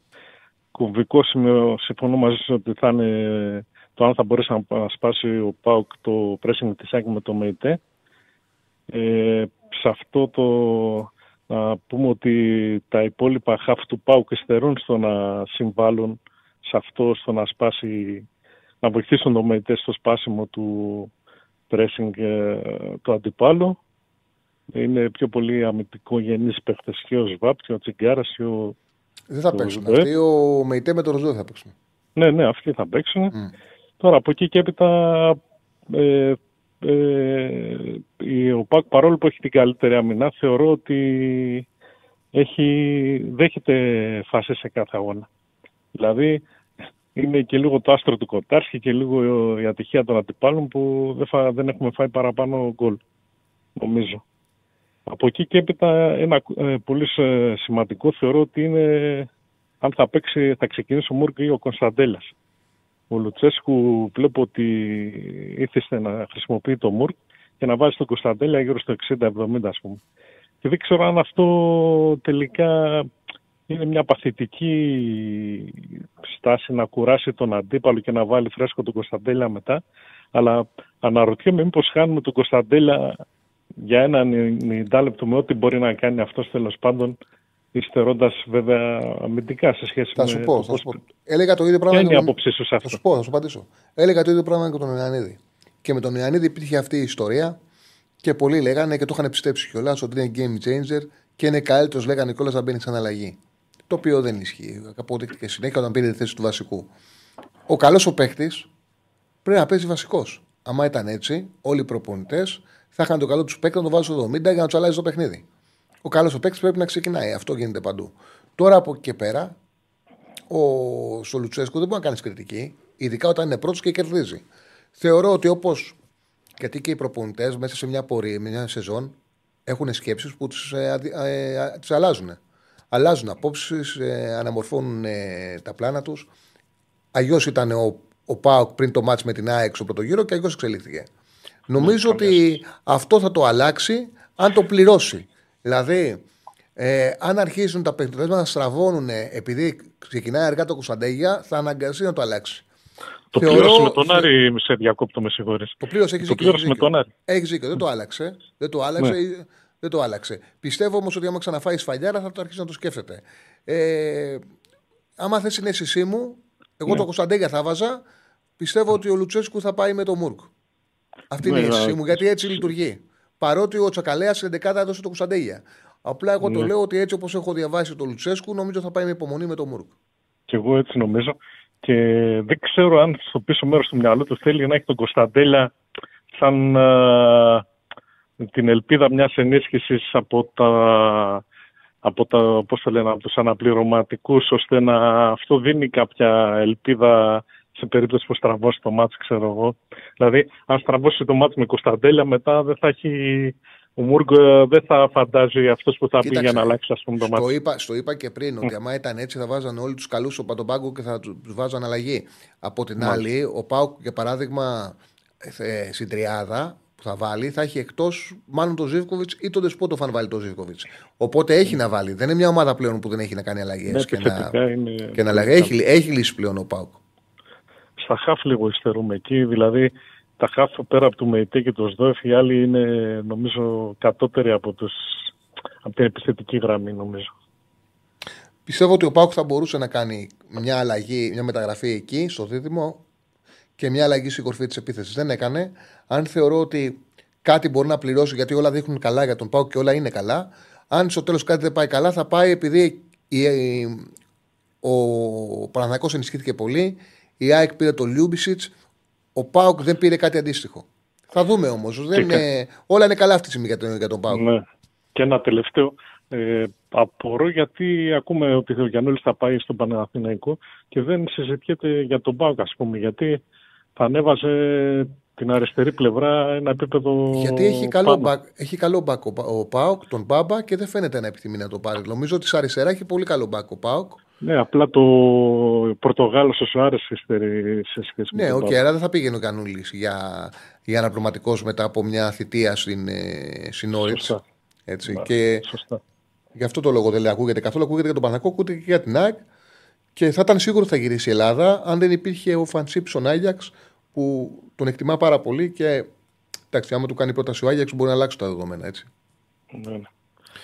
Ευχαριστώ Μακάρι πάρα να δούμε πολύ. ένα καλό αγώνα, να το ευχαριστηθούμε και χωρίς τοξικότητες και με σωστό το διαιτή. Γιατί τα τελευταία μάτια, της, της, ε, δηλαδή μεταξύ ΠΑΟΚ και ΑΕΚ έχουν γίνει πολλά τα τελευταία χρόνια και δεν αξίζει να, να χαλούμαστε με εξωαγωνιστικά θέματα. Σε ευχαριστώ Ωραία. πολύ. Χαιρετώ, να είστε καλά. Να είσαι καλά. Για το φίλο λέει που λέει πρέπει να κρατήσει το ΜΕΙΤΕ, ο Λουτσέσκου έχει εισηγηθεί ότι οπωσδήποτε να μείνει και από τη στιγμή που κανανέωσε δεν πιστεύω ότι θα του χαλάσουν το χατήρι. Πάμε στον τελευταίο για σήμερα για να βγάλουμε μετά τα σημαντικά. Χαίρετε. Σαρλί, καλησπέρα. Καλησπέρα. Καλησπέρα. Βασιλιάς είμαι. Έλα, κύριε. Ε, ε, μια και είναι να βγάλεις τα στοιχηματικά, δεν θα σε απασχολήσω πολύ. Όχι, όχι, πες. Λένε, λένε πολύ για το ΠΑΟΚ, ε, για το ΠΑΟΚ ΑΕΚ, τι θα γίνει αν είναι προβολή για τίτλο κλπ. Εγώ, σου δίνω, εγώ σου δίνω μια ιδέα η οποία βέβαια είναι λίγο, ε, πώς να σου πω, λίγο αίσθηση, έτσι, δεν στηρίζεται στο και καλά κάτι. Το σου είπα την άλλη φορά για την Brighton, μπράβο, επειδή ήταν αίσθηση ας πούμε. Λοιπόν, ε, ξεχνάνε όλοι ότι ο Παναθηναϊκός πάει στις αίρες. Το ξεχνάνε αυτό. Ναι. Δηλαδή, δηλαδή, θέλω να πω, εάν ο Παναθηναϊκός δεν κερδίσει τις αίρες, Ε, βέβαια. που ε, θα θυμίσω ότι ο Ολυμπιακός ε, το πήρε με το ζόρι και η ΑΕΚ έπαθε αυτό που έπαθε στις αίρες, συν το ότι η Γκαρσία και λοιπά και το ένα και το άλλο, ενδεχομένως παίζουν κάποιο Ε, βέβαια. ρόλο αυτά. Ε, βέβαια. πες. Έτσι. Λοιπόν, ε, εκεί πέρα ε, αλλάζει παραδείγματος χάρη σε μια ενδεχόμενη νίκη του ΠΑΟΚ, λέμε ας πούμε, ρε παιδί μου, αλλάζει το, το σκηνικό. Πα- Φεύγει ο ΠΑΟΚ με πέντε βαθμούς από όλους. Σίγουρα, σίγουρα. Λοιπόν, οπότε αυτό δεν το λαμβάνουμε υπόψη. Εάν κερδίσει ο Παναθηναϊκός, εάν κερδίσει ο Παναθηναϊκός στις αίρες, που φαίνεται και, το, και είναι ίσως το πιο λογικό, τότε το αποτέλεσμα του, του ντέρμπι θα έχει μόνο ψυχολογικό ε, βάρος, ας το πούμε έτσι. Ή μία, ξέρω εγώ, θα δώσει μία- έναν αέρα ας πούμε, σε- στην ομάδα που θα κερδίσει. Λοιπόν, αν όμως δεν κερδίσει ο Παναθηναϊκός στις αίρες, τότε αλλάζουν τα δεδομένα. Ε, σίγουρα, εντάξει. Τότε, Σίγουρα. τότε η, κούρσα, η κούρσα γίνεται, κατά τη γνώμη μου, γίνεται κυρίως για δύο. Και αυτό αλλάζει και όλη την ιστορία του play Εντάξει. Επίσης και κάτι τελευταίο, λένε οι φίλοι μου οι αεκτήδες, οι οποίοι είναι ψυχούλες, επειδή ζω μέσα σε αυτόν τον κόσμο το καταλαβαίνω, λοιπόν, ότι ο ΠΑΟΚ θα περιμένουμε να ξεφουσκώσει και έχει προβλήματα και δεν έχει βάθος και και και και και. και. Ο ΠΑΟΚ αυτή τη στιγμή έχει φέρει πολλούς καινούργιους παίχτες ο Λουτσέσκου σε σχέση με πέρυσι, μέσα στην ομάδα, είτε τους είχε είτε δεν τους είχε. Έτσι, μη σου τρώω το χρόνο να παρεκκλήσουμε το να τα γνωρίσει καλύτερα. Έτσι, και έχει δύο ενδεκάδες, όπως έχει η ΑΕΚ. Μην το ξεχνάμε αυτό. Επίσης ο ΠΑΟΚ δεν έχει βγάλει τους τραυματισμούς που έχει βγάλει η ΑΕΚ. Ε, βέβαια. Ηλικούς. Αυτά όλα τα λέω για να, για να προσγειωνόμαστε. Όχι για κανέναν άλλο λόγο. Η προσγείωση, καλό είναι. Με τον ψυχισμός σου πηγαίνει στο μόνος, αλλά η προσγείωση καμιά φορά είναι και καλή. Αλλά στο ξαναλέω, μια και θα βγάζει στοιχηματικά. Πρόσεξε τον Παραθυναϊκό. Τίποτε άλλο. Σε ευχαριστώ. Γεια χαρά, Τσαλίνο. Σε ευχαριστώ, Να Άγγελε είσαι μου. καλά. Σε ευχαριστώ πολύ. Λοιπόν, εντάξει, ο Παναθηναϊκός τον έχω να κερδίσει. Γιατί έτσι κι αλλιώς στο σύγχυμα είναι ένα παιχνίδι που όπως και ο Εκλέα το είπε, είναι πολύ κομβικό. Δηλαδή, αν έβγαλε 35 μέρες ο Παναθηναϊκός σε ένα τόσο δύσκολο πρόγραμμα για να πάει να τα πετάξει στις αίρες, ε, ε, εμείς θα χάσουμε ένα δελτίο που θα παίξουμε. Ο Παναθηναϊκός θα καταστρέψει σχεδόν μια χρονιά. Δηλαδή, θα είναι κάτι το οποίο εντάξει, δεν θα έχει τελειώσει τίποτα, αλλά σημα- θα έχει ένα handicap τεράστιο το οποίο είναι πάρα πολύ δύσκολο να καλυφθεί. Οπότε έχει λογική. Πάμε να δείξουμε, να αρχίσουμε με τα ελληνικά τη Super League, τα οποία είχαμε πει στο ξεκίνημα, είχαμε κάνει ανάλυση στο ξεκίνημα της εκπομπής και μετά σιγά σιγά να βγάλουμε και το σύγχυμα για το τρίμερο, τις επιλογές μου για τα ευρωπαϊκά παιχνίδια. Λοιπόν, βγάλε μου το chat να βλέπω τους πίνακε καλύτερα. Ε, Ολυμπιακός Όφη, Σάββατο 5.30 το over 2,5 στο 1,53. Να δώσω bet 65 αν και τώρα, βέβαια με το Σαββατοκύριακο θα αλλάξουν. ε. Είναι 1,53, μια χαρά. Παραμένει το over 2,5 στο Ολυμπιακός Όφη στο 1,53. Πας Γιάννενα Άρης γκολ γκολ σε απόδοση 2. Ο Πανετολικός με τον Ατρόμητο στον Άσο είναι σε απόδοση 2,37 τώρα. Πανσεραϊκός Παναθηναϊκός στο διπλό στο 1,44 και άντερ 2,5 πάω ΚΑΕΚ ήταν στο 1,95 έπεσε στο 1,90 το under 2,5. Αυτές είναι οι πέντε επιλογές από τη Super League. Πάμε τώρα στα, ε, στα ευρωπαϊκά. Σήμερα έχει, είναι δύο παιχνίδια που έχω ξεχωρίσει. Τον Άσο της Μαρσέιγ που είναι τώρα στο 1,45 και όχι στο 1,40 με την Μέτς. Η Μαρσέιγ ε, μετά την ήττα από τη Λιόν είναι ένα σερί τεσσάρων παιχνιδιών αρνητικών. Ε, έγινε τη Δευτέρα μια συνάντηση που γίνεται συχνά στην Γαλλία, ειδικά στην Μαρσέιγ, μεταξύ οργανωμένων, συχνά δεν πηγαίνουν καλά τα πράγματα, ε, προπονητή διοίκησης, σε ήρεμους τόνους αυτή τη φορά. Αλλά ζήτησαν να αλλάξουν ε, και να αρχίσουν να έρχονται τα αποτελέσματα. Είναι υποχρεωμένοι, πιεσμένοι η Μαρσέιγ, υποχρεωμένοι να πάρουν το παιχνίδι. Η Μέτ ε, προέρχεται από τρεις συνεχόμενες ήττες σε μεγάλη πτώση. Δεν σκοράρει με τίποτα η ομάδα του Μπόλωνη. Δεν είναι καλά. Είναι ένα παιχνίδι το οποίο έχει τη δυνατότητα να το πάρει η Μαρσέικ. Πρέπει να το πάρει. Ο Άσο είναι στο 1,45. Κάντιθ Μπέτις. Αλλά έφυγε ο Γκονζάλες, ανέλαβε ο Πελεγκρίνο. Στα δύο παιχνίδια με τον Πελεγκρίνο η Κάντιθ πήρε το ταβάνι της. 0-0 με την Μπιλμπάο εντός, 0-0 με τη Villarreal εκτός. Σε δύο παιχνίδια που αυτό έπαιξε, προσπάθησε να κάνει και στα δύο αθλητικά είχε οριακά ένα x goals. Ε, οπότε έχουμε μια πάρα πολύ καλή απόδοση στο διπλό. Με την Μπέτιθ, η Κάντιθ είναι γενικά η ομάδα με τη χειρότερη επίθεση με διαφορά στο είναι La Liga και είναι και επίσης η χειρότερη και στην ε, αποτελεσματικότητα έχοντας πετύχει μόλις 15 γκολ σε 23 παιχνίδια, νούμερα λαμίας πριν Βόκολου και χειρότερη και σε επιθετικά γκολς με 19,96. Μόνο η Λασπάλμα που είναι ένατη, παρακαλώ, έχει επιθετικά εξ γκολς 21,45, αλλά η Λασπάλμα έχει δεχτεί, δεν υπάρχει άλλη ομάδα, 16 και 24 λιγότερα γκολ από ό,τι θα έπρεπε βάσει των 6 γκολς. Τέλος πάντων, να μην μιλάμε για τη Λασπάλα, να μιλάμε για την ομάδα μας, για το παιχνίδι μας. Νομίζω ότι έτσι όπως παίζει η, η Κάντιθ, ένα γκολ χρειάζεται η Μπέτιθ για να πάρει την νίκη. Οι αποδόσεις στο διπλό είναι πάρα πολύ, πολύ ψηλές, πολύ καλές, οπότε αξίζει το ρίσκο. Το διπλό ήταν στο 2,60, έχει μια πτώση τώρα και δίνεται στο 2,50. Οπότε Μαρσέιγ με τσάσο στο 1,45 τώρα, Κάντιθ Μπέτιθ διπλό στο 2,50 τώρα. Στα παιχνίδια του Σαββάτου. Κάλιαρη Λάτσιο. Ο Σάρι μετά από την ήττα που, ε, που έκανε στον Μπέργαμο με 3-1 και την ε, άσχημη εικόνα της Λάτσιο που την έριξε στην 8η θέση, τα βάλε με τους παίκτες του. Είναι και λίγο αθυρόστομος και είπε ότι όποιος έχει τα μπίπ, ας πάει στον, ε, ε, στον ε, Λωτίτο να πει να με διώξει. Σε κάθε περίπτωση η Λάτσιο είναι το έπεσε ένατη, αλλά η τετράδα είναι κοντά. Δεν είναι δύο νίκες. Η Ρώμα έκανε τις τρεις εύκολες νίκες με το που φύγει ο Μουρίνιο και από ένατη πήγε στο μείον ένα από την ε, τέταρτη θέση. Η Λάτσιο είναι στο μείον, στο μείον τέσσερα από την τετράδα.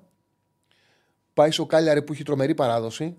10 στις 15 νίκες έχει στα τελευταία 15 και έχει πάρει τα τρία, τα τρία τελευταία στο Κάλιαρη. Έχει πολύ καλή παράδοση. Ε, η Κάλιαρη, η οποία έφαγε 4 γκολ την περασμένη Δευτέρα από τη Ρώμα, προέρχεται από τρεις συνεχόμενες ήττες. Δεν, είναι- δεν είναι καλά. Παράδοση Γιλάτσιο χρειάζεται την νίκη οπωσδήποτε. Το διπλό είναι σε καλή απόδοση για το απόγευμα του Σαββάτου. Κάτσε να δω τώρα πόσο είναι. Ποδόσφαιρο.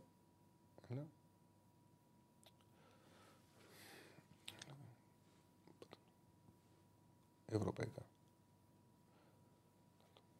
Λοιπόν, είναι στο 2. Το 2-15 διαβάζει μια ώρα. Αγγλία, Αγγλία, Ισπανία, Ιταλία.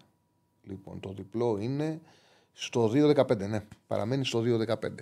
Λοιπόν, Λαντ Στρασβούργο, ο Άς του 1-61. Η Λαντ έκανε δύο συνεχόμενα διπλά στην Τουλούζ και στην ε, Ναντ. Καλά διπλά, τα οποία την έφεραν για πρώτη φορά στο συνέκτη θέση. Την έφεραν για πρώτη φορά φέτος στην εξάδα τη Λαντ. Η Λαντ η οποία έκανε ένα πολύ κακό ξεκίνημα με 0-1-4, το οποίο την κράτησε πίσω στη βαθμολογία και μετά από εκεί πέρα κυνηγάει ε, να καλύψει αυτό το handicap. Έχει μετά από αυτό το ξεκίνημα ένα ρεκόρ 8-4-2, το οποίο με τα δύο διπλά την έφερε στην έκτη θέση. Παίζει με το Στρασβούργο. Το Στρασβούργο είναι δέκατο. Δεν μπορεί ούτε να, να πέσει ούτε να διεκδικήσει κάτι παραπάνω. Είναι μια ομάδα η οποία εντάξει έχει. Ε, άνετη είναι. Θέλει, με- έχει και καλύτερη ομάδα η Λάντς και έχει μεγαλύτερη ανάγκη και την νίκη. Ε, Επίσης, θεωρώ ότι δεν έχει να ζηλέψει τίποτα από τις ομάδες της τετράδας. Πέρσι ήταν δεύτερη. Φέτος λόγω του κακού ξεκινήματος ακόμα είναι χαμηλά. Θεωρώ ότι θα κερδίσει το Στρασβούργο. Ο Άσος είναι στο 1,61 ήταν. Να δω τώρα πώς το δίνεται. Ιταλία, Γερμανία, Γαλλία. Στο 1,66. Μια χαρά είναι ο Άσος του Στρασβούργου. Και πάμε στην Κυριακή. Δύο Ιταλικά και τον Άσο της Γεσκάμ. Φιωρεντίνα Φροζινώνε. Ο Άσος στο 1,50. Η Φιωρεντίνα πρέπει να γυρίσει το τσιπάκι. Πήγαινε πάρα πολύ καλά. Ήταν ομάδα που έδειχνε ότι μπορεί την τετράδα, μπορεί να είναι τέταρτη καλύτερη και έχει μια, ένα μεγάλο, ντε- έβγαλε ένα μεγάλο ντεφορμάρισμα. Κακά παιχνίδια και πρέπει οπωσδήποτε να επιστρέψει στι επιτυχίες. Κακά παιχνίδια. Δηλαδή, τη στραβώσανε κιόλας. Έχει πάντως 0-1-3 στα τελευταία 4 όσο και στα 4 παιχνίδια του 24. Δεν έχει κερδίσει για το πρωτάθλημα. Με τη Σασουόλο έχασε πέναλτι ο Μποναβεντούρα. Σκόραρε ο Μποναβεντούρα, ακυρώθηκε για offside. Μετά έφερε το 2-2 με τον Νέζε, έχασε το δύσκολο με την ε, Φιωρεντίνα, με την Ιντερ 0-1, σε ένα μάτσο που έπρεπε να το πάρει. Είναι 99-062 τα ex goals, δηλαδή θα μπορούσε να το πάρει, αλλά δεν μπορούσε να κερδίσει την, ε, την Ιντερ. Έχασε, συνεχίστηκε η παράδοση και στο Λέτσε και μπήκε με ένα-δύο στις καθυστερήσει και έφαγε δύο γκολ στο τέλος. Πρέπει οπωσδήποτε να πάρει τη Φροζινόνε, γιατί εκεί που ήταν σταθερά στην τετράδα, πλέον έχει χάσει έδαφος και είναι στην 8η θέση και αυτή στο μείον 4. Στην, ε, στο μείον 5, συγγνώμη, και η Ελλάδα στο μείον 5 ήταν, έχει 39 Αταλάντα. Λοιπόν, άσο στο 1,50.